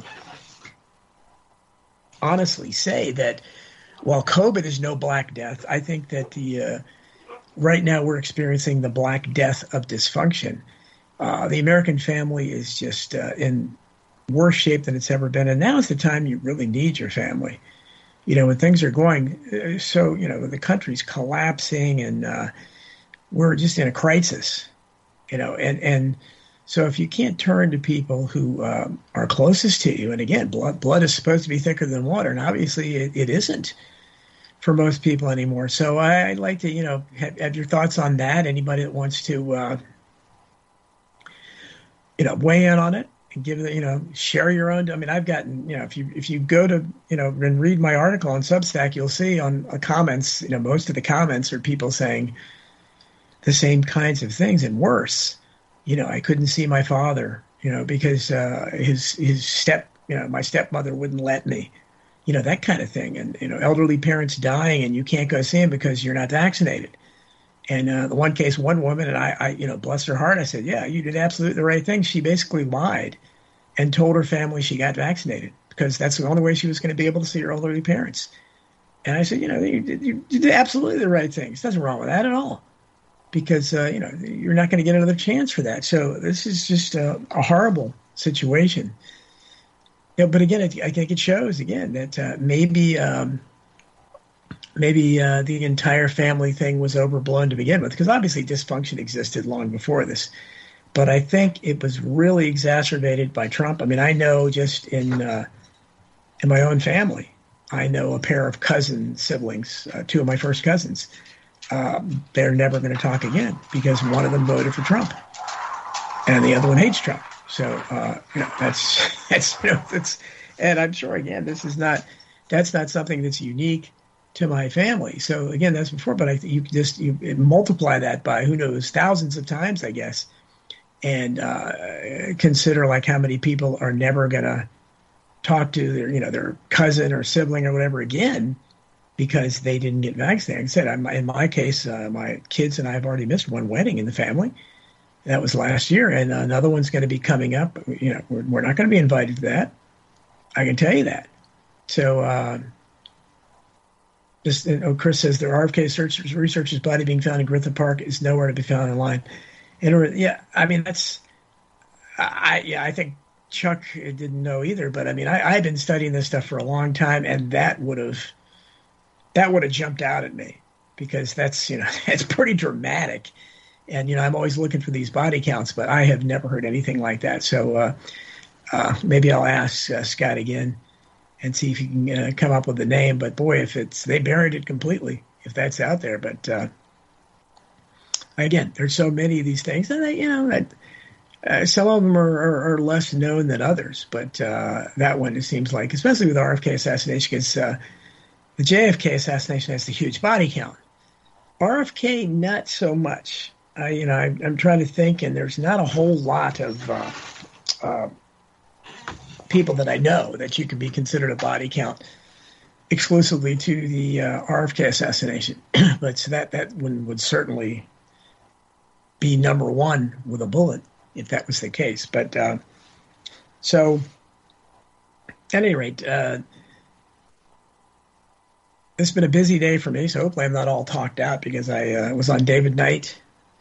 Uh, with my guest host, my friend Tony Arterburn, who produces my other show, the Friday show, I Protest uh, I was on there, and then uh, I was on the Power Hour. I don't know if you guys have listened to the Power Hour. Uh, good show. I was on there uh, probably three times in the past, and the uh, the host uh, was a, a, lady named Joyce Riley, who unfortunately passed away a few years ago. So. someone else is doing it now, and ironically, the show has the same producer as Jeff has. So he got a photo was talking to me. so pretty cool show. You know, they had lots of callers, and he seemed to have enthusiasm. You know, they knew about me, so that that's pretty cool. So he was talking about uh, hidden history and on on borrowed fame, like you know, my first and uh, most latest books. So uh, you know, again, there's a lot of crossover there. So the body counts and uh, showbiz uh, worked out well along with the body counts, uh, you know, in the, in the uh, political world, and that's uh, one of the reasons why I. I'm interested in those subjects because there's a lot of crossover. The Power Hour still probably, yeah, it is. And uh, I don't know when I'll be a- asked back for um, Caravan to Midnight, John B. Wells. I was on there, I think, three times, but not for a long time. Have not been asked back. I don't, I don't, I don't seek these shows out that much anymore because I'm on enough shows. But uh, so maybe they'll call. Who knows? Because the Power Hour had been probably as long. So, uh, you know, always trying to expand and get more, uh, get a bigger audience out there. I love you guys, and uh, but uh, you know, the, the nothing's going to change in this country until uh, alternative voices like us get bigger audiences. That's why you know I'm I'm not a fan of people that want to you know you know just oh, go to Gab, go to Rumble, and all. That's fine, but the problem is that uh, you're preaching to the choir there you know, you're not. That's why I never understood the Deep Politics Forum. That uh, and I used to post there years ago, and uh, Dawn Meredith, who later later uh, uh you know unfriended me over Trump. Again, eh, I'm not a Trump supporter, but you know she got a case of TDS, and I guess she couldn't. I wasn't posting positive. I was just was attacking his enemies, who are horrible people for the most part, not because of him, but they just are. I'm sorry, I don't like Biden and the Clintons, and um, but uh, she's the one that found it, along with Charles Drago, who, if you ever had any dealings with him, uh, so I, I, don't know. I, I, everybody I've talked to that has met him considers him the most difficult person in the JFK research community. Shelly says that effing guy. Yeah. Well, I mean, the thing about it is, is Drago, and again, I, I don't. I, feel sorry for the guy because he's you know he's older. I don't think he's ever been married. Uh, he used to live with his uncle. I know he used to talk about. So I think he's a lonely guy, and he's he's a definition of a curmudgeon. And you know, I, I never did anything to the guy, but I, you know, I would always defend that damn Jim Fetzer everywhere he went, and uh, just because I don't believe in censorship. And Fetzer was always getting banned from everywhere. So, um, you know, and so uh, I think that's where I first got into trouble with uh, Drago and also Greg Burnham, who used to be known as Monk back in the days of Rich DellaRosa's forum, way back in the still the best form when it first came out in the uh, the late '90s when I first discovered the wild west of the internet and went there all the time. But uh, Monk and I used to agree on a lot of stuff. I don't know what happened to him. I, I can't, you know.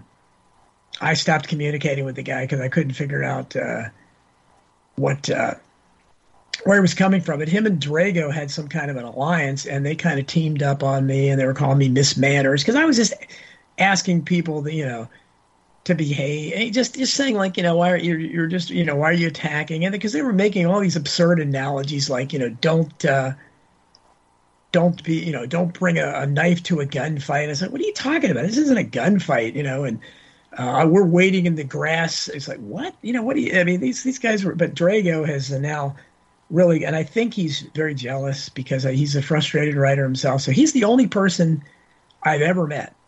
And I mean, from the time I first started writing and trying to submit my workplaces, no one's, I mean, I'm, I know I can write, you know, as far as technically write put sentences together and everything. Uh, and no one has ever criticized my actual writing skill except for Drago. He's he's belittled it, and I think he's just obviously very jealous. And uh, said I never did anything to the guy. And then his sycophant, Leslie Sharp, who was involved uh, with uh, Hank Al- Albarelli, who I thought was a good guy, and uh, you know she was somehow involved as this researcher. Now there's a book out by Albarelli, and she anyhow, she's she basically stalked me online for a year, and I, you know, to a fault, I'm so tolerant of these people because I believe in freedom of speech. So people kept saying ban, you know, delete her, and I let her go and let her go. Finally, had to block and delete her, but she was, you know, just stalking me, and she was obsessed with the fact that I write for American Free Press.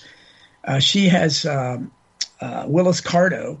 I mean, who who is obsessed about Willis Carto? Most of you probably know who he is. He was the uh, founder of Liberty Lobby, who um, published uh, the Spotlight, which became the American Free Press after the Anti Defamation League and Southern Poverty Law Center uh, drove it into bankruptcy. But you know, they pay me to do it. They never tell me what to write, and you can read my articles there, and they're you know they're pretty much I have to, I have to do it in 800 words, but uh, you know it's it's uh, very uh, you know they give me a platform so it's I, I don't i'm not stifled there. And they they publish a lot of great stuff. My friend S.T. Patrick writes there. He's the one that brought me in there. Uh, they publish stuff by pat buchanan and uh, ron paul paul craig roberts uh, a lot of good stuff there but uh, so i'm honored to be there but he, he, for whatever reason she can't take that and she kept trying to get me to repudiate calling me a holocaust denier which is ridiculous i never even write about that uh, calling me anti-semitic which my friend Greg Parker from Australia also does it. Greg Parker's another the boys over there. You know, I've made some nice friends. Let me tell you, these guys. Whoo, there's a couple people over there. There's one guy I've never even heard of that uh, just he just he he's he's an expert on me. I mean, he's just oh he's constantly putting me in his little posts and stuff and. Loves to, you know, say that I'm, uh, you know, that I'm anti-Semitic, which is ridiculous. I, I don't even talk about that very much. Uh, Chuck says he met Walt Brown because he got confused for Drago in an email chain. yeah, I'm sorry. I, I, I you know, I, I, like to cut people slack, but boy, he just uh, he is just the the ultimate curmudgeon. Uh, Drago, yes, Drago, and that's his claim to fame, George Michael Evica, and we are all mortal. And he Drago wrote the foreword to that, and which is nice. But as far as I know, that's his only published work, the foreword to that book. And uh, he you know, I think he's bitter that that's what he has, you know, on his resume. Uh, Chris says, Don used to be able to bite the bullet and go on Fetzer's show and find out what he's not. You know, I, I just, if Fetzer asked me, I'd go on a show. But I feel, you know, I don't have much pride, you know, but I, I do have that kind of pride because uh, Fetzer, after I defended him, and I was the only one defending him, let me tell you, like I said, I basically alienated Deep Politics for him because of that. Because I just I believe in free speech, and I kept trying to point out that uh, you know on the on the education forum before they banned him, I said, look, he's no worse than these other guys, and uh, but they were picking on him, and uh, and I agree with a lot of what he said. Yes, you know he goes into the Paul Paul's you know Paul is dead theory and all that stuff, but uh, you know, that I can't buy into. But uh, he's an interesting guy, and he had me as the very first interview I ever did, many, many years ago, before Hidden History was published. Before, I guess the, the Unreals, I think the Unreals had been published, but he interviewed me about uh, the Natalee Holloway case, which I was writing and researching a book then. It's still out there. I just, you know, I don't, I don't know what's ever going to happen with it, but. And he sandbagged me during the interview. He did a, a, a Naomi Wolf on me, like that BBC reporter that sandbagged her. He just suddenly started reading from the Wikipedia page, and it's like and I was really ticked off about it. But I, you know, I maintained my cordiality, and uh, that is the last time I've talked to the guy, and he never, uh, he's never responded. I mean, I, have had six books published now. He's never reacted to to not react to hidden history or crimes and cover-ups never has he he's never said one word about it, written one word about it to my knowledge. And he so you know I, I just don't feel like I have to contact him at this point because he does have a reputation. I'll talk to the guy, but uh, oh, I'm not going to make the first overture. I don't think I need to at this point. Uh, Chuck says the only guy who was worse was Harry Livingstone. Yeah, I heard about that. You know, Livingstone was one.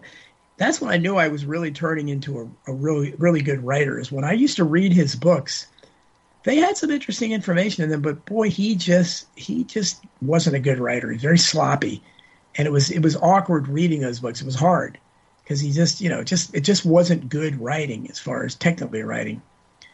Um, we are your real buddies, Don. Think Chris, absolutely, yeah, that's what I find. You know, you guys are my family, really. I mean, at, at this point. Uh, nobody reads Drago's nonsense. Yeah, I mean, it's just because well, at this point, it's just I don't even think he has a blog. He just writes on, I guess he writes on Facebook, but he's blocked me or I blocked him, so I don't even know. He might still be talking about me sometimes, for all I know. Uh, Chris says the Sandy Hook families are suing Fetzer now. Yeah, and, and Fetzer's in the middle of that too. And uh, again, I defend him on that. It's ridiculous. I mean, yeah, he's he he always pushes things too far. The title of that book was ridiculous. You don't title a book like that because you don't know that. You don't know that definitively what happened there. And but he was trying to be provocative, and you know he got banned because of it. And and you know poor Alex Jones is getting sued every other week, so they're not going to be satisfied till he's gone. And again, you know, first they you remember the old analogy the left used to talk about. First they came for the Jews, then they came for the you know. Apparently nobody remembers that day now. You know, remember first they came for Alex Jones. Uh, he tried that with me in the Altgens photo. Uncle Fester did. Uh, Oh, okay, yeah. They won against yeah. Fetzer, well, you know, again, Fetzer's of course they're you know there's and Fetzer is his own worst enemy. You know that's he is he's so egomaniacal, and uh, he's uh, a very you know he's got that bombastic personality. He resorts to name calling as much as but so do the people that were arguing with him. So I'm sure that he was full of you know bloviating constantly in court he he has an unlikable persona, even when you're agreeing with what he says. So I'm sure anybody listening to him, they're already going to be sympathetic to the Sandy Hook families. They're going, what is this guy saying? And then when you have that kind of personality, it, it makes it uh, twice as hard. Chris as I had that Fetzer Holloway interview. You came across like a boss, Tom. Thanks. Well, Chris, uh, yeah, I'm, I'm amazed that you. I don't know anybody else has listened to it, but uh, I haven't listened to it for years because I just I was so mad about the, the way it turned out because uh, just it just really I wasn't expecting an antagonistic interview. I mean, this guy was my buddy. I thought, you know, I, I had the only one that was defending him, and then that's the thanks I got. You know, Chris said I used to go on all those JFK forums, and those old bags hags bags would treat you pretty bad. Yeah, I mean, especially when I was a moderator there, because um, and I wasn't a good moderator because I, I'm not good at setting rules. You know, I'm more of a rule breaker, and uh, but I just wanted consistency there. Like I, you know, I remember when D- Jim DiEugenio and I, I, there was still some guy out there, uh, Doyle. His name is uh, Albert Doyle, and you know Parker and his crowd, the you know the the Mad Australian, the ROTC, Bart Kamp, who's now getting a name out there. These he hates me. I mean, these guys are they actually hate me. And uh, I don't know why. It all, you know, basically all that goes back to because Parker was so out of control. He would threaten people on the forum. He would break all their rules.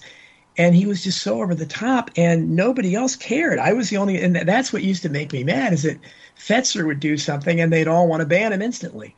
But Parker would be at least as bad, and they would just constantly drag their feet and give. I said, you know, he's he once while he's doing this TikTok thing, giving giving me or somebody like a certain like like what what he was a bomb's going to go off. I mean, it's it's ridiculous. But uh, my problem with him is that uh, uh, he claims to you know believes you know reopen the Kennedy case that, that that there's a conspiracy, but everything the guy ever posted, I said everything you post is is something that tries to dilute the case for conspiracy. So he doesn't believe any of the Oswald impersonator findings because he hates John Armstrong. And that's another thing they hated me for because I wrote something favorable about John Armstrong. Again, he's been on this show.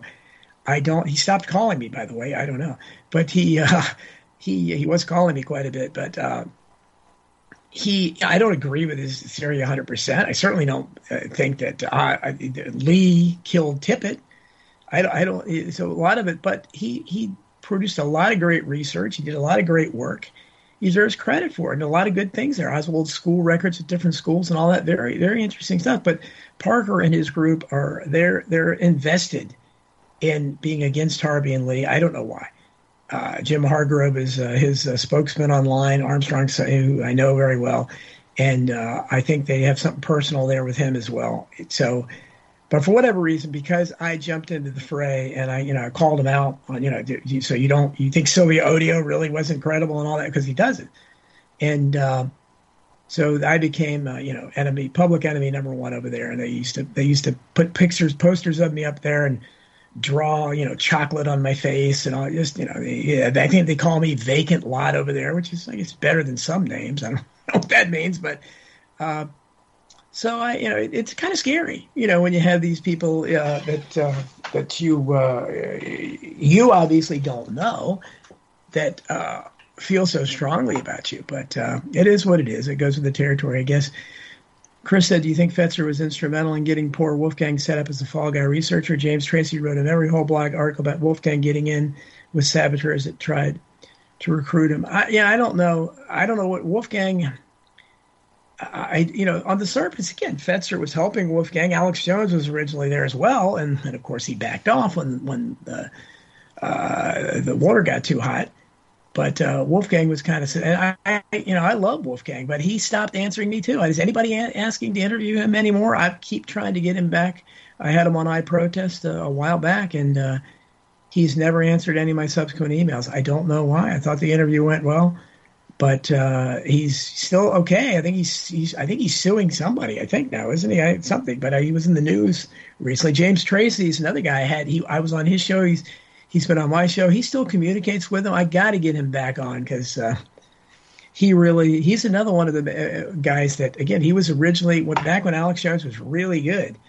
Um, that was the only big platform people like James Tracy could get. Now he was interviewed by Anderson Cooper, of course, infamously to make fun of him, but Alex had him on the show, and then when when Tracy was one of the first ones to be canceled when he lost his position at the community college because of Sandy Hook and just he was teaching a class, class in conspiracy theories. That'd be my dream, wonderful. But um, he was fired, canceled because they get a little pressure on there, and uh, Alex Jones never defended him, much as you know later he wouldn't defend anybody. He he he you know, threw Wolfgang Halbig under the bus quickly as well. And now, you know, again, that's what happens. And where are you now, Alex? You know, you're getting sued every other week, and you're, you know, you're saying Infowars may not last any longer. So, yeah, you, we need to stick together, and we don't. And again, I don't know how many of these people, Alex Jones, whoever, are disinfo agents or government agents. I don't know. Some of them are probably. But uh, I always treat people at face value. So I assume that they're legitimate, and that's the case. We should be working together for a common cause to try to try to break down this tyranny and have a real free press. Because we had a real free and independent press, this grip of authoritarianism would be gone because it would be exposed, and the masses would buy it if they saw, you know, television stations talking about it. Uh, Fetzer went to Newtown with Wolfgang and Infowars' dime and camera. There you go. Yeah, yeah, that's that's probably true. Uh, come to think of it, staying away from Fetzer's best way. Yeah, I mean, again, you know, it's it's. I mean, I worry that like David Duke is going to contact me because he did write because you know for a while he was. I don't think he's on Rense's network anymore, but it did used to worry me that his name was there because I thought, oh God, people are going to, you know, uh, uh, associate me with David Duke, but no one ever has. And uh, but you know, I I would talk to the guy, but then I think I don't know, but maybe I wouldn't because uh, would that instantly destroy me? I I, I don't know. You know, Farrakhan's another one I'd really love to talk to, uh, but uh, you know he's he's pretty hard to get hold. Of Chris, if you can set up Farrakhan, boy, it's one of my dream interviews. I would love to. I think he's one of the most mesmerizing speakers since Martin Luther King that I've ever heard. He is just, I you know I don't even care what he's saying. He just has a great and, and the guy's probably ninety. He's got to be about that. So he is just incredible that he can still do that. Uh, so I, I, I'm very impressed by him. Even when he says he hates all white people, you know, I, I want to talk to the guy. Uh, Wolfgang suing the cops. That's right. Pulled Roger uh, Stone type arrest. That's right. This organization term on all these truth organizations. Absolutely, and you know that's uh, that's the. Uh,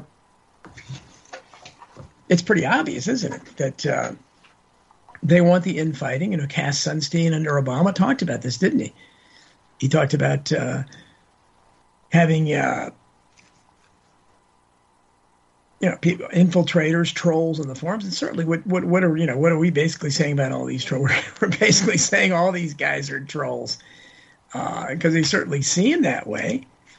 But uh, again, I don't know. You know, obviously, people can have real differences of opinion, but uh, uh, some of these things you hear. Here's according to David Duke. Uh, make sure you listen to Doctor Worldwide. Other, yeah, Rense. Oh God, he's still there, huh? That's a that's a uh, that's a uh, an up to date thing. Huh? Oh well, what are you gonna do?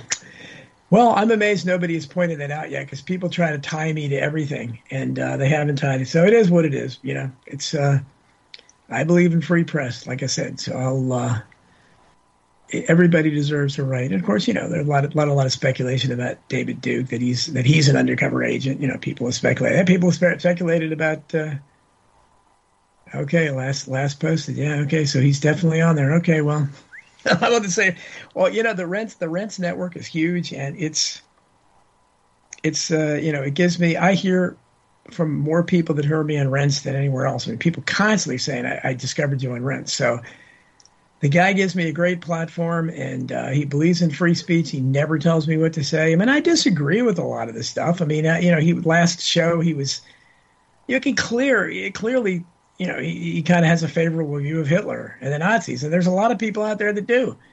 And uh, you know, so you just have to kind of dance around that stuff, and uh, you know, because again, people people have the right to believe. If you believe in free speech, you believe in it purely. And they give me, uh, he gives me a platform. Never censors me. Never tells me what to say. Uh, yeah, Dave Duke might not be the way to go either. Free press or not. I'll, yes, and then Chris says the Bolsheviks. Yeah, yeah, yeah, Chris.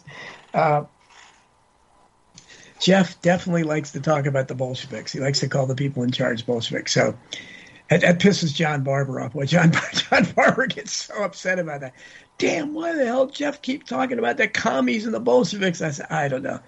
But if you listen to me on the show, I always manage to deflect that, always. And because uh, it is, I mean, you know, he's he's recognizing what's going on, that something's going wrong, and it's really no different than the left calling and the Nazis. You know, that's why I hate I hate calling people commies or Nazis. I don't like racists, whatever. I don't like name calling because uh, you know, other than I think the people that lead us are uh, that are misleading us, misruling us are absolute tyrants. So I call them tyrants, uh, woke authoritarians. I would call them that, but I'm not going to call them Nazis or communists because I don't. I think it's you know, how do you even define that? You know, the term and the thing about it is the. Uh, uh yeah, JR a right wing Holocaust there. Um, of course, the enemies are bullshit. right. Well, yeah, that's and that's you know that's the. Uh, and again, that's what you. But you know, it's uh, he gives a platform to somebody like me, and uh, I'm probably the most left wing person they've ever had on there. If you again, classical left wing thing, but you know, it's it. Uh, you know, we, we talk about. So I, I think I'm turning Jeff Rense on to, to Huey Long. You know, everywhere I go, I talk about Huey Long. So uh, you know, it's uh, and of course he has John Barber, who's you know pretty far left. And uh, he's, as John Barber said many times, even though he criticizes Jeff, he said, you know, Jeff Rense was the only one that you know. Jeff Rense basically, basically brought him back into the media. Nobody was talking to John Barber, interviewing him. He started appearing on Rense, and uh, the rest the rest is history. and we became friends. uh, working on Julia Davidson show. Thank you very much, I, Chris. You're amazing. Chris Chris Gray is just amazing researcher. Uh, if you're a libtard, really all your enemies are Nazi. So you know, funny stuff. Yeah, exactly. I mean, and you know, the lib, the lib. I mean, I, I have a niece that has Down syndrome, so I hate the libtard thing. Trump, you know, this it's. Uh, they just put basically tard on the end of you know whatever it is they're trying to discredit, and uh, I just I don't like it. And yeah, I you know I, I I'm last one to police language, but uh, I think it's you know I think you can uh,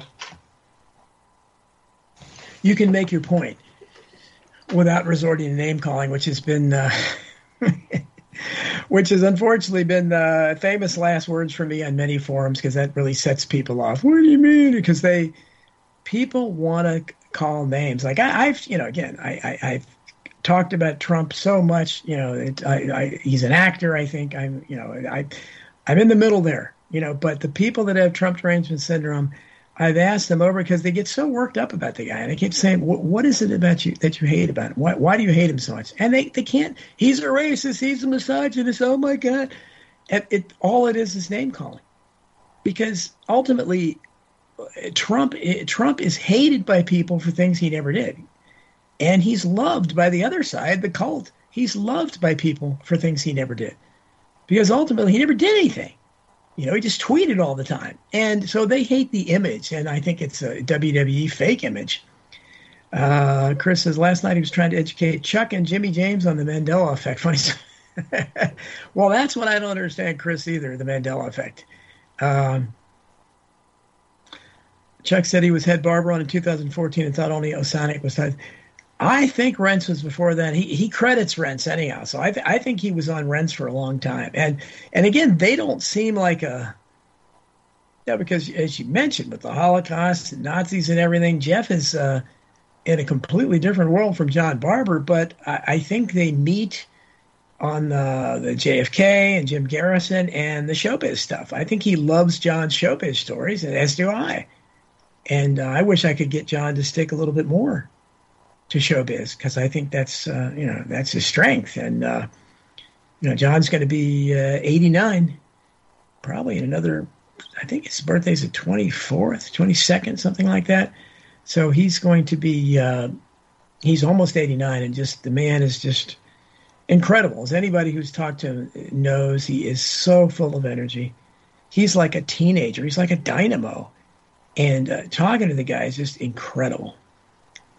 Uh, yeah, Chris says Tony wants Hidden History three right on cue. Absolutely, yeah, and that's that's a perfect title, isn't it? I mean, it's uh, you know, it's uh, and you know that's that maybe right now I have it Hidden History through three more from the American Memory Hole, but I think the right on cue thing, uh, I think I'll put that in Hidden History four because I've had to divide up so much information, um, that. Uh, it's it's just too much information for one volume. So because uh, I Hidden History three is like 440 some pages now, and I took all the Trump stuff out, and uh, so I'm putting because basically.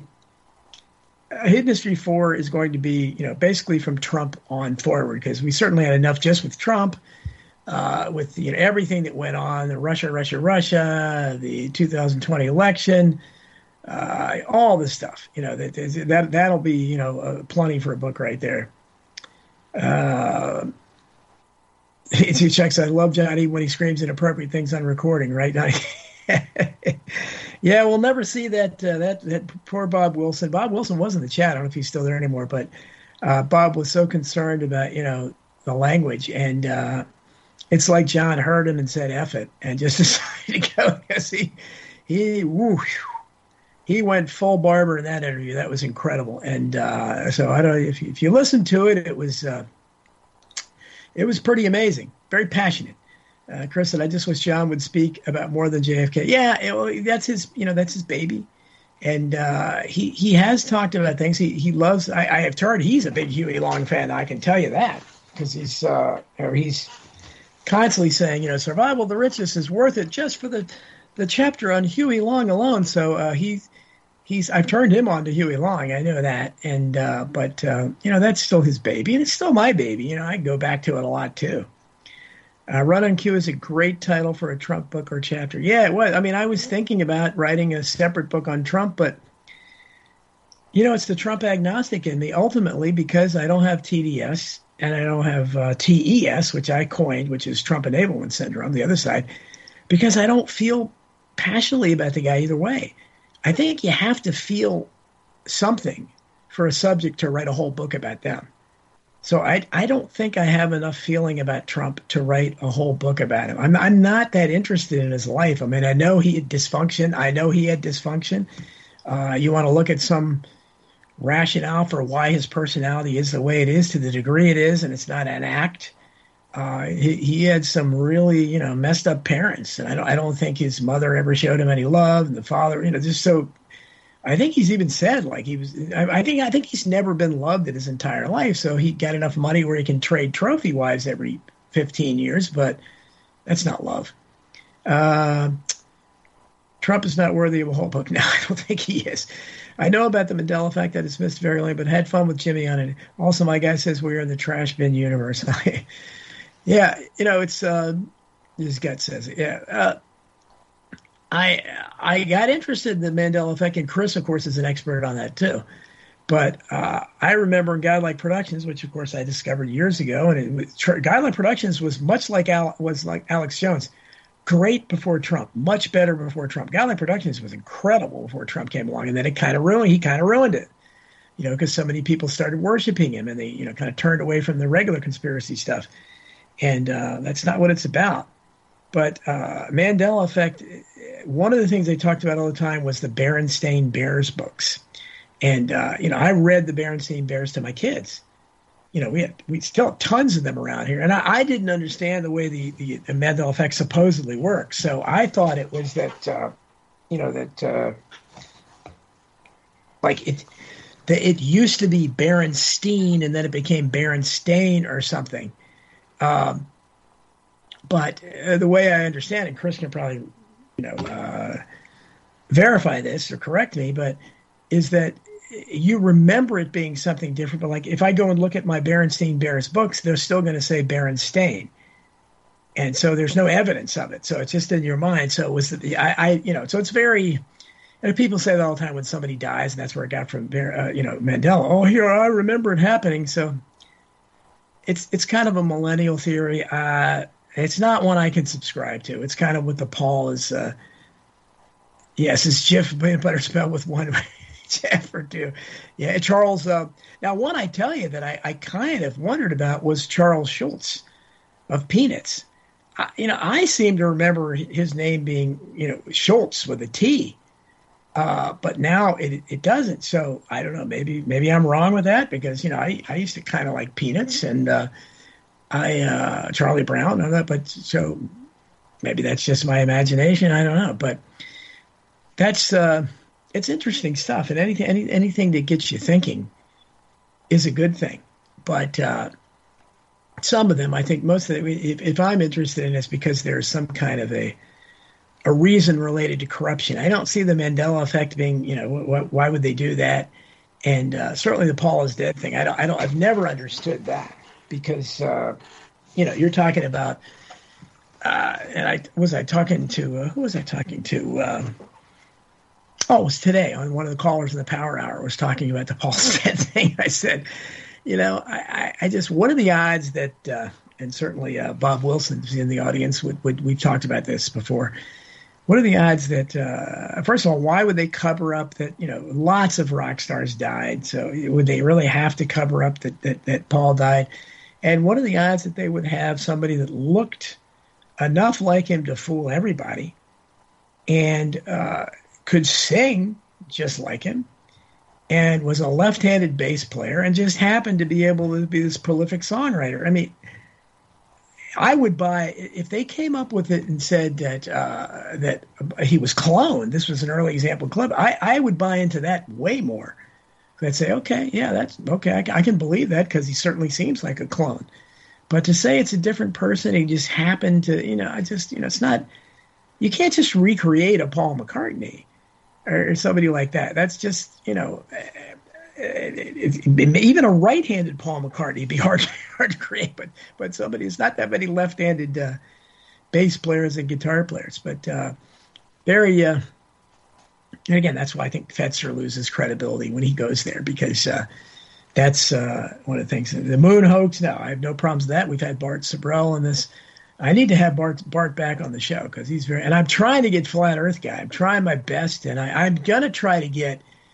And Chuck, I don't know if it's going to be in this show or I protest, but I, I'm trying to get, uh, you know, my friend Sam Tripoli, who is friends with Joe Rogan. He's friends with, he's had Alex Jones on his show. He's a really cool guy, and he loves me.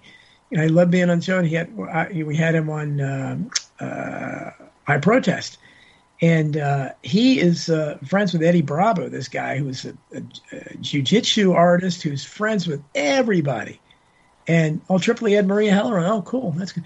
And he he uh, he's friends with uh, uh, Eddie, and Eddie Bravo is funny. He's really good friends with Alex Jones, really good friends with Joe Rogan, and Eddie Bravo is a diehard flat earther, and he's so passionate about it, and he's hilarious talking about it. And this guy Hibbler who Alex, if you saw it, you got to watch this interview that Sam had on Tinfoil Hat with uh, Alex Jones, uh, Eddie Bravo, and this guy Hibbler, uh, Sean Hibbler, who's I guess produces these flat Earth documentaries that Eddie Bravo Bravo's involved in.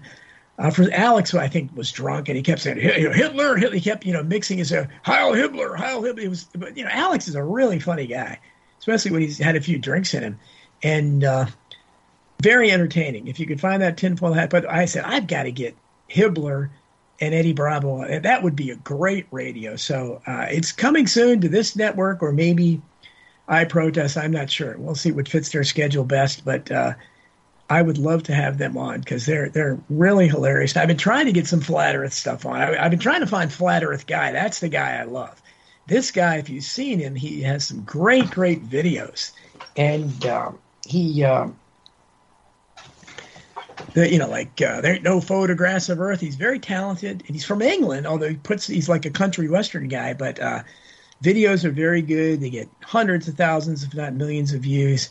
But uh, apparently he's too cool. Like a lot, of, I call them conspiracy celebrities. Nobody knows who the hell Flat Earth guy is, but you know, people in our world, not even that many people there. But apparently he's too cool to respond to my uh, request for an interview. And I found that about a lot of these people. I'll see a YouTube channel that. Um, has 100,000, 200,000, or, you know, maybe even a million subscribers. I've never heard of the people before. I said, well, well you know, because I'm trying to get myself out there and, you know, have people that contacts that can help me get more contacts. And every one of these people, none of them ever answer you. They think they're too cool. Um, okay, I've heard the one about Ed McMahon, Chris. Ed McMahon never worked for Publishers Clearinghouse Prize Patrol. Mr. Monopoly never had a monocle. Curious George never had a tail. I don't know about that. Mirror, mirror on the wall isn't correct. Interesting. Statue of Liberty torch off limits to people since 1916. Black Tom Terry. Chris knows his stuff. What about Flat Earth's brother Hollow Earth? Yeah, oh yeah, I I, I read. Uh, I have a book on the Hollow Earth that I read way back when. I was always open minded. Absolutely, they're hiding something in Antarctica. It's either because the Flat Earth or the Hollow Earth or the Nazis or the uh, aliens. Something's going on there. Uh, Chuck said in '81 they had no torch in uh, in the Statue of Liberty. School trip for kids in Jersey. The the the, young Chuck Ochelli, school schoolboy Chuck Ochelli. But um, yeah, so that's that's um, we have to learn. Yeah, maybe I because I, I want to do a show and I'm going to do it. And again, it's going to be on one of these shows. I you know it depends on what guests I have each week. Uh, I'm going to have Chris Graves Peter Sekash, and um, Bob Wilson. Because those are my three main. And, and, Bob Wilson has come up with a name for you guys. I hope you like it. I think it's perfect. The Three Searchers, which I think is great because you're my three researchers. He wants to call you the Three Searchers. I think that's a great name. You know, Bob's a very clever guy. So uh, the Three Searchers, I want to have you guys on because I mean, you, you've Bob helped me so much early on, especially with things on Jack Martin and uh, to Warren Schild, a lot of stuff with the JFK section of the book. And Peter has been just fantastic with uh, Uh, so lots of stuff on McCarthy, and uh, he was, you know, the James Angleton thing. I just got that his email today about RFK. I didn't know that, you know, that some photos from the RFK assassination were found that it say so. He's finding gems like that all the time, and Chris is just Chris is working nonstop, sending me texts and messages on Facebook. He's just finding phone numbers for me. I'm, I'm trying to, I need to call. I'm kind of scary, but I, he found the numbers of Martin Luther King's kids. I want to get Dexter King or one of those people on the show. Uh, I think that'd be great. I don't know that they do interviews, especially my, my fear is they look at, they look me up and they quickly see, oh God, look at the titles of this guy's book. So that, that's, I think that, you know, prevents a lot of it, but uh, we're trying. Admiral Byrd finding an American sized landmass down. So, absolutely. Look at that interview, folks. If you don't think something's going on on Antarctica, look at the interview. It's on, it used to be on YouTube. It's probably still there. Admiral Byrd comes back from the South Pole and he gets on there and says, you know, we discovered a landmass beyond the poles that's, uh, you know, the size of the, greater than the size of the United States with all the natural resources we could ever use. Dies not long after that. What is he talking about? There's nothing like that there that we've heard, right? Uh, Phase Shifter says Hollow Earth you can entertain, flat Earth not so much. Well, you know, it's it's. I question everything. I just I just don't think uh, that uh, I really question that we're on a spinning ball that's whizzing through space, rotating, and we don't know what the hell's going on because they lie to us about everything else. Why wouldn't they lie about that? Uh, Peter says, I wish I had more time to comment on building someone's Murphy bed at the moment. Pain in the ass, enjoying the show. Thanks, Peter, and great job again. Chris, the three searchers T-shirts available now at Etsy. yeah, we didn't have three searchers T-shirts exactly. Well, you guys are kind of like the lone gunman, you know, those those three. So, and by and Chris knows one of the lone gunmen, the guy that was on, uh, one of the guys, the guy with the long hair that was on uh, the X Files, and he he said the guy was interested in coming on the show. So uh, he's I, you know, I think he's working on that again. I you know I, I'd love to have that. That's fan. I used to love the X Files. Uh, contact King Center in Atlanta. I, you know, I, um, I, I, contacted. I think that's the center I contacted. They told me we don't give out the uh, individual contact information of anyone in the King family. So Chris found their phone numbers now. You know, ninety plus percent of these phone numbers that are listed out there are, have been dis- disconnected. Maybe not them because they're not connected as much to the conspiracy world. So hopefully, I got through to Joan Kennedy that way. I had about a minute conversation with Joan Kennedy, uh, Teddy's ex-wife, and uh, it was basically her saying, "What? I can't hear you. What? I can't hear you." So, at least I can say I talked to her. Uh, Chris is building a pizza currently. Cool. Dean Haglund, that's the guy's name. Yeah, absolutely. I mean, I that, that was my one of my favorite parts of the uh, of the X Files were the lone gunmen. They were they were really cool. I used to like them a lot. Uh, I will let you know about the MLK and everything. Again, I've been you know just busy doing different stuff during the day, and I, I, I got to devote time to be able to uh, talk to people on the phone. There's and that Edye Smith I told you about, Chris, a, a big witness in Oklahoma City. She reached, got back to me, texted me, seemed really anxious. Now for weeks she hasn't been responding to my texts. I don't know what's going. on. She asked me to be a friend on Facebook. Did she look at my, you know, titles of my books? I don't know. She had to know where I was coming from. I don't want to talk about Oklahoma City, but. Uh, you don't know. You don't know these these people. It's it's very strange, and like I said, uh, uh, when you get through to these people and you sense their reluctance, boy, they don't want to talk. And again, as I was mentioned to Scott Enyart, is you know, do you think you got those threats because from Sirhan's family? I mean, this is because something big is going on there. There are power forces involved, and obviously these people that don't want to talk. I mean, they're uh, you know you're you're talking about. Um, what would they what would they had to fear? I mean, if nothing's going on there, Timothy McVeigh's dad. I did get through to Timothy McVeigh's dad. He actually answered the phone, and uh, but he, you know, I, I don't even say. I, I, am tired of asking the same old questions. Well, I don't think anybody, very few people have asked the questions I'm going to ask you. And I, I said, you know, I think your son was framed. Let's stop it. He, uh, he, he, he didn't want to talk. That's right. Dean Haglund did. I remember him being on Alex Jones and and and, and uh, back in the day. Yep, sure. Tonya Yeakey. I still got to call her. Yes, absolutely. Yeakey, the officer, Yeakey's, uh, they you know, had the most the most bizarre suicide in the history of the world. Absolutely. Uh, they taught the pear egg shaped Earth when I was in elementary school. I knew the round Earth photos were wrong right off as well. Well, I mean, it's a thing that we. This is the way I look at it: is if if we have if we we see these Hubble Hubble telescope, we see these photos of like distant galaxies, and they look fantastic. How come they never turn it? You know, why can't we see a picture of the the Earth spinning? You know, like you see in the old Universal films. You know, when they begin with the, the plane going around it, and uh, you know you see the, the the globe spinning. I mean, we really at this point with satellite technology and with uh, you know. Uh, uh, things out in space, unmanned spacecraft. We should have lots of images like that. We don't. And uh, NASA will admit they're all CGI, and I think that's strange. Uh, anyhow, it looks like we're running out of time. So, anyhow, thanks, guys. Thanks for listening. Uh, be listening same time next week to the Donald Jeffries Show. Keep sending forth those tiny ripples of hope. Thanks for listening.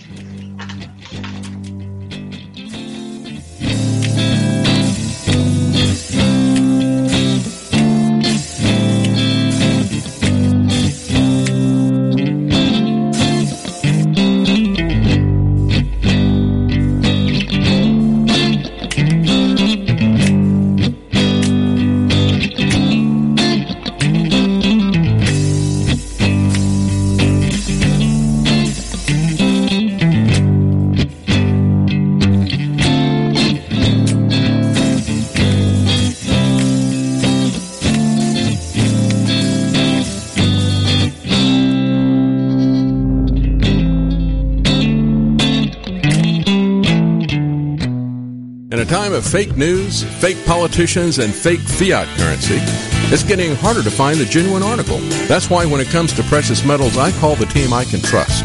This is David Knight for my friends at Wise Wolf Gold and Silver Exchange. Proudly veteran owned and operated, Wise Wolf Gold and Silver Exchange is your home for gold and silver coins, bullion, jewelry, and more. Prices and inventory are updated daily so you get the most competitive possible pricing. And when it's time to sell your gold and silver items, they pay top dollar. Wise Wolf Gold and Silver Exchange also accepts and deals in Bitcoin. Call or text the owner, Tony Arterburn, today at 888-667-1836. That's 888-667-1836. Or just go to wisewolf.gold. From bullion to Bitcoin, Wise Wolf Gold and Silver Exchange. Wise Wolf Gold and Silver Exchange. Hi there, this is John Barber, and you're listening to the most informed man in America, my friend, fellow author, and raconteur, the great Donald Jeffries Show. The views expressed by callers, co-hosts, or anyone else who happens to get on the air at Ochelli.com do not necessarily reflect the views of Ochelli.com or Chuck Ochelli, and we are not responsible for any stupidity which might ensue. Thank you. Hi, this is Ron Paul. You're listening to The Donald Jeffries Show. WallStreetWindow.com. Gold, silver, the stock market. WallStreetWindow.com. Perhaps you're invested deeply. Perhaps you're not in deep enough. Maybe you're thinking about getting started.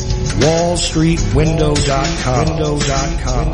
Michael Swanson, the brilliant author of The War State, understood these trends professionally for many years, and now he gives you the benefit of his knowledge.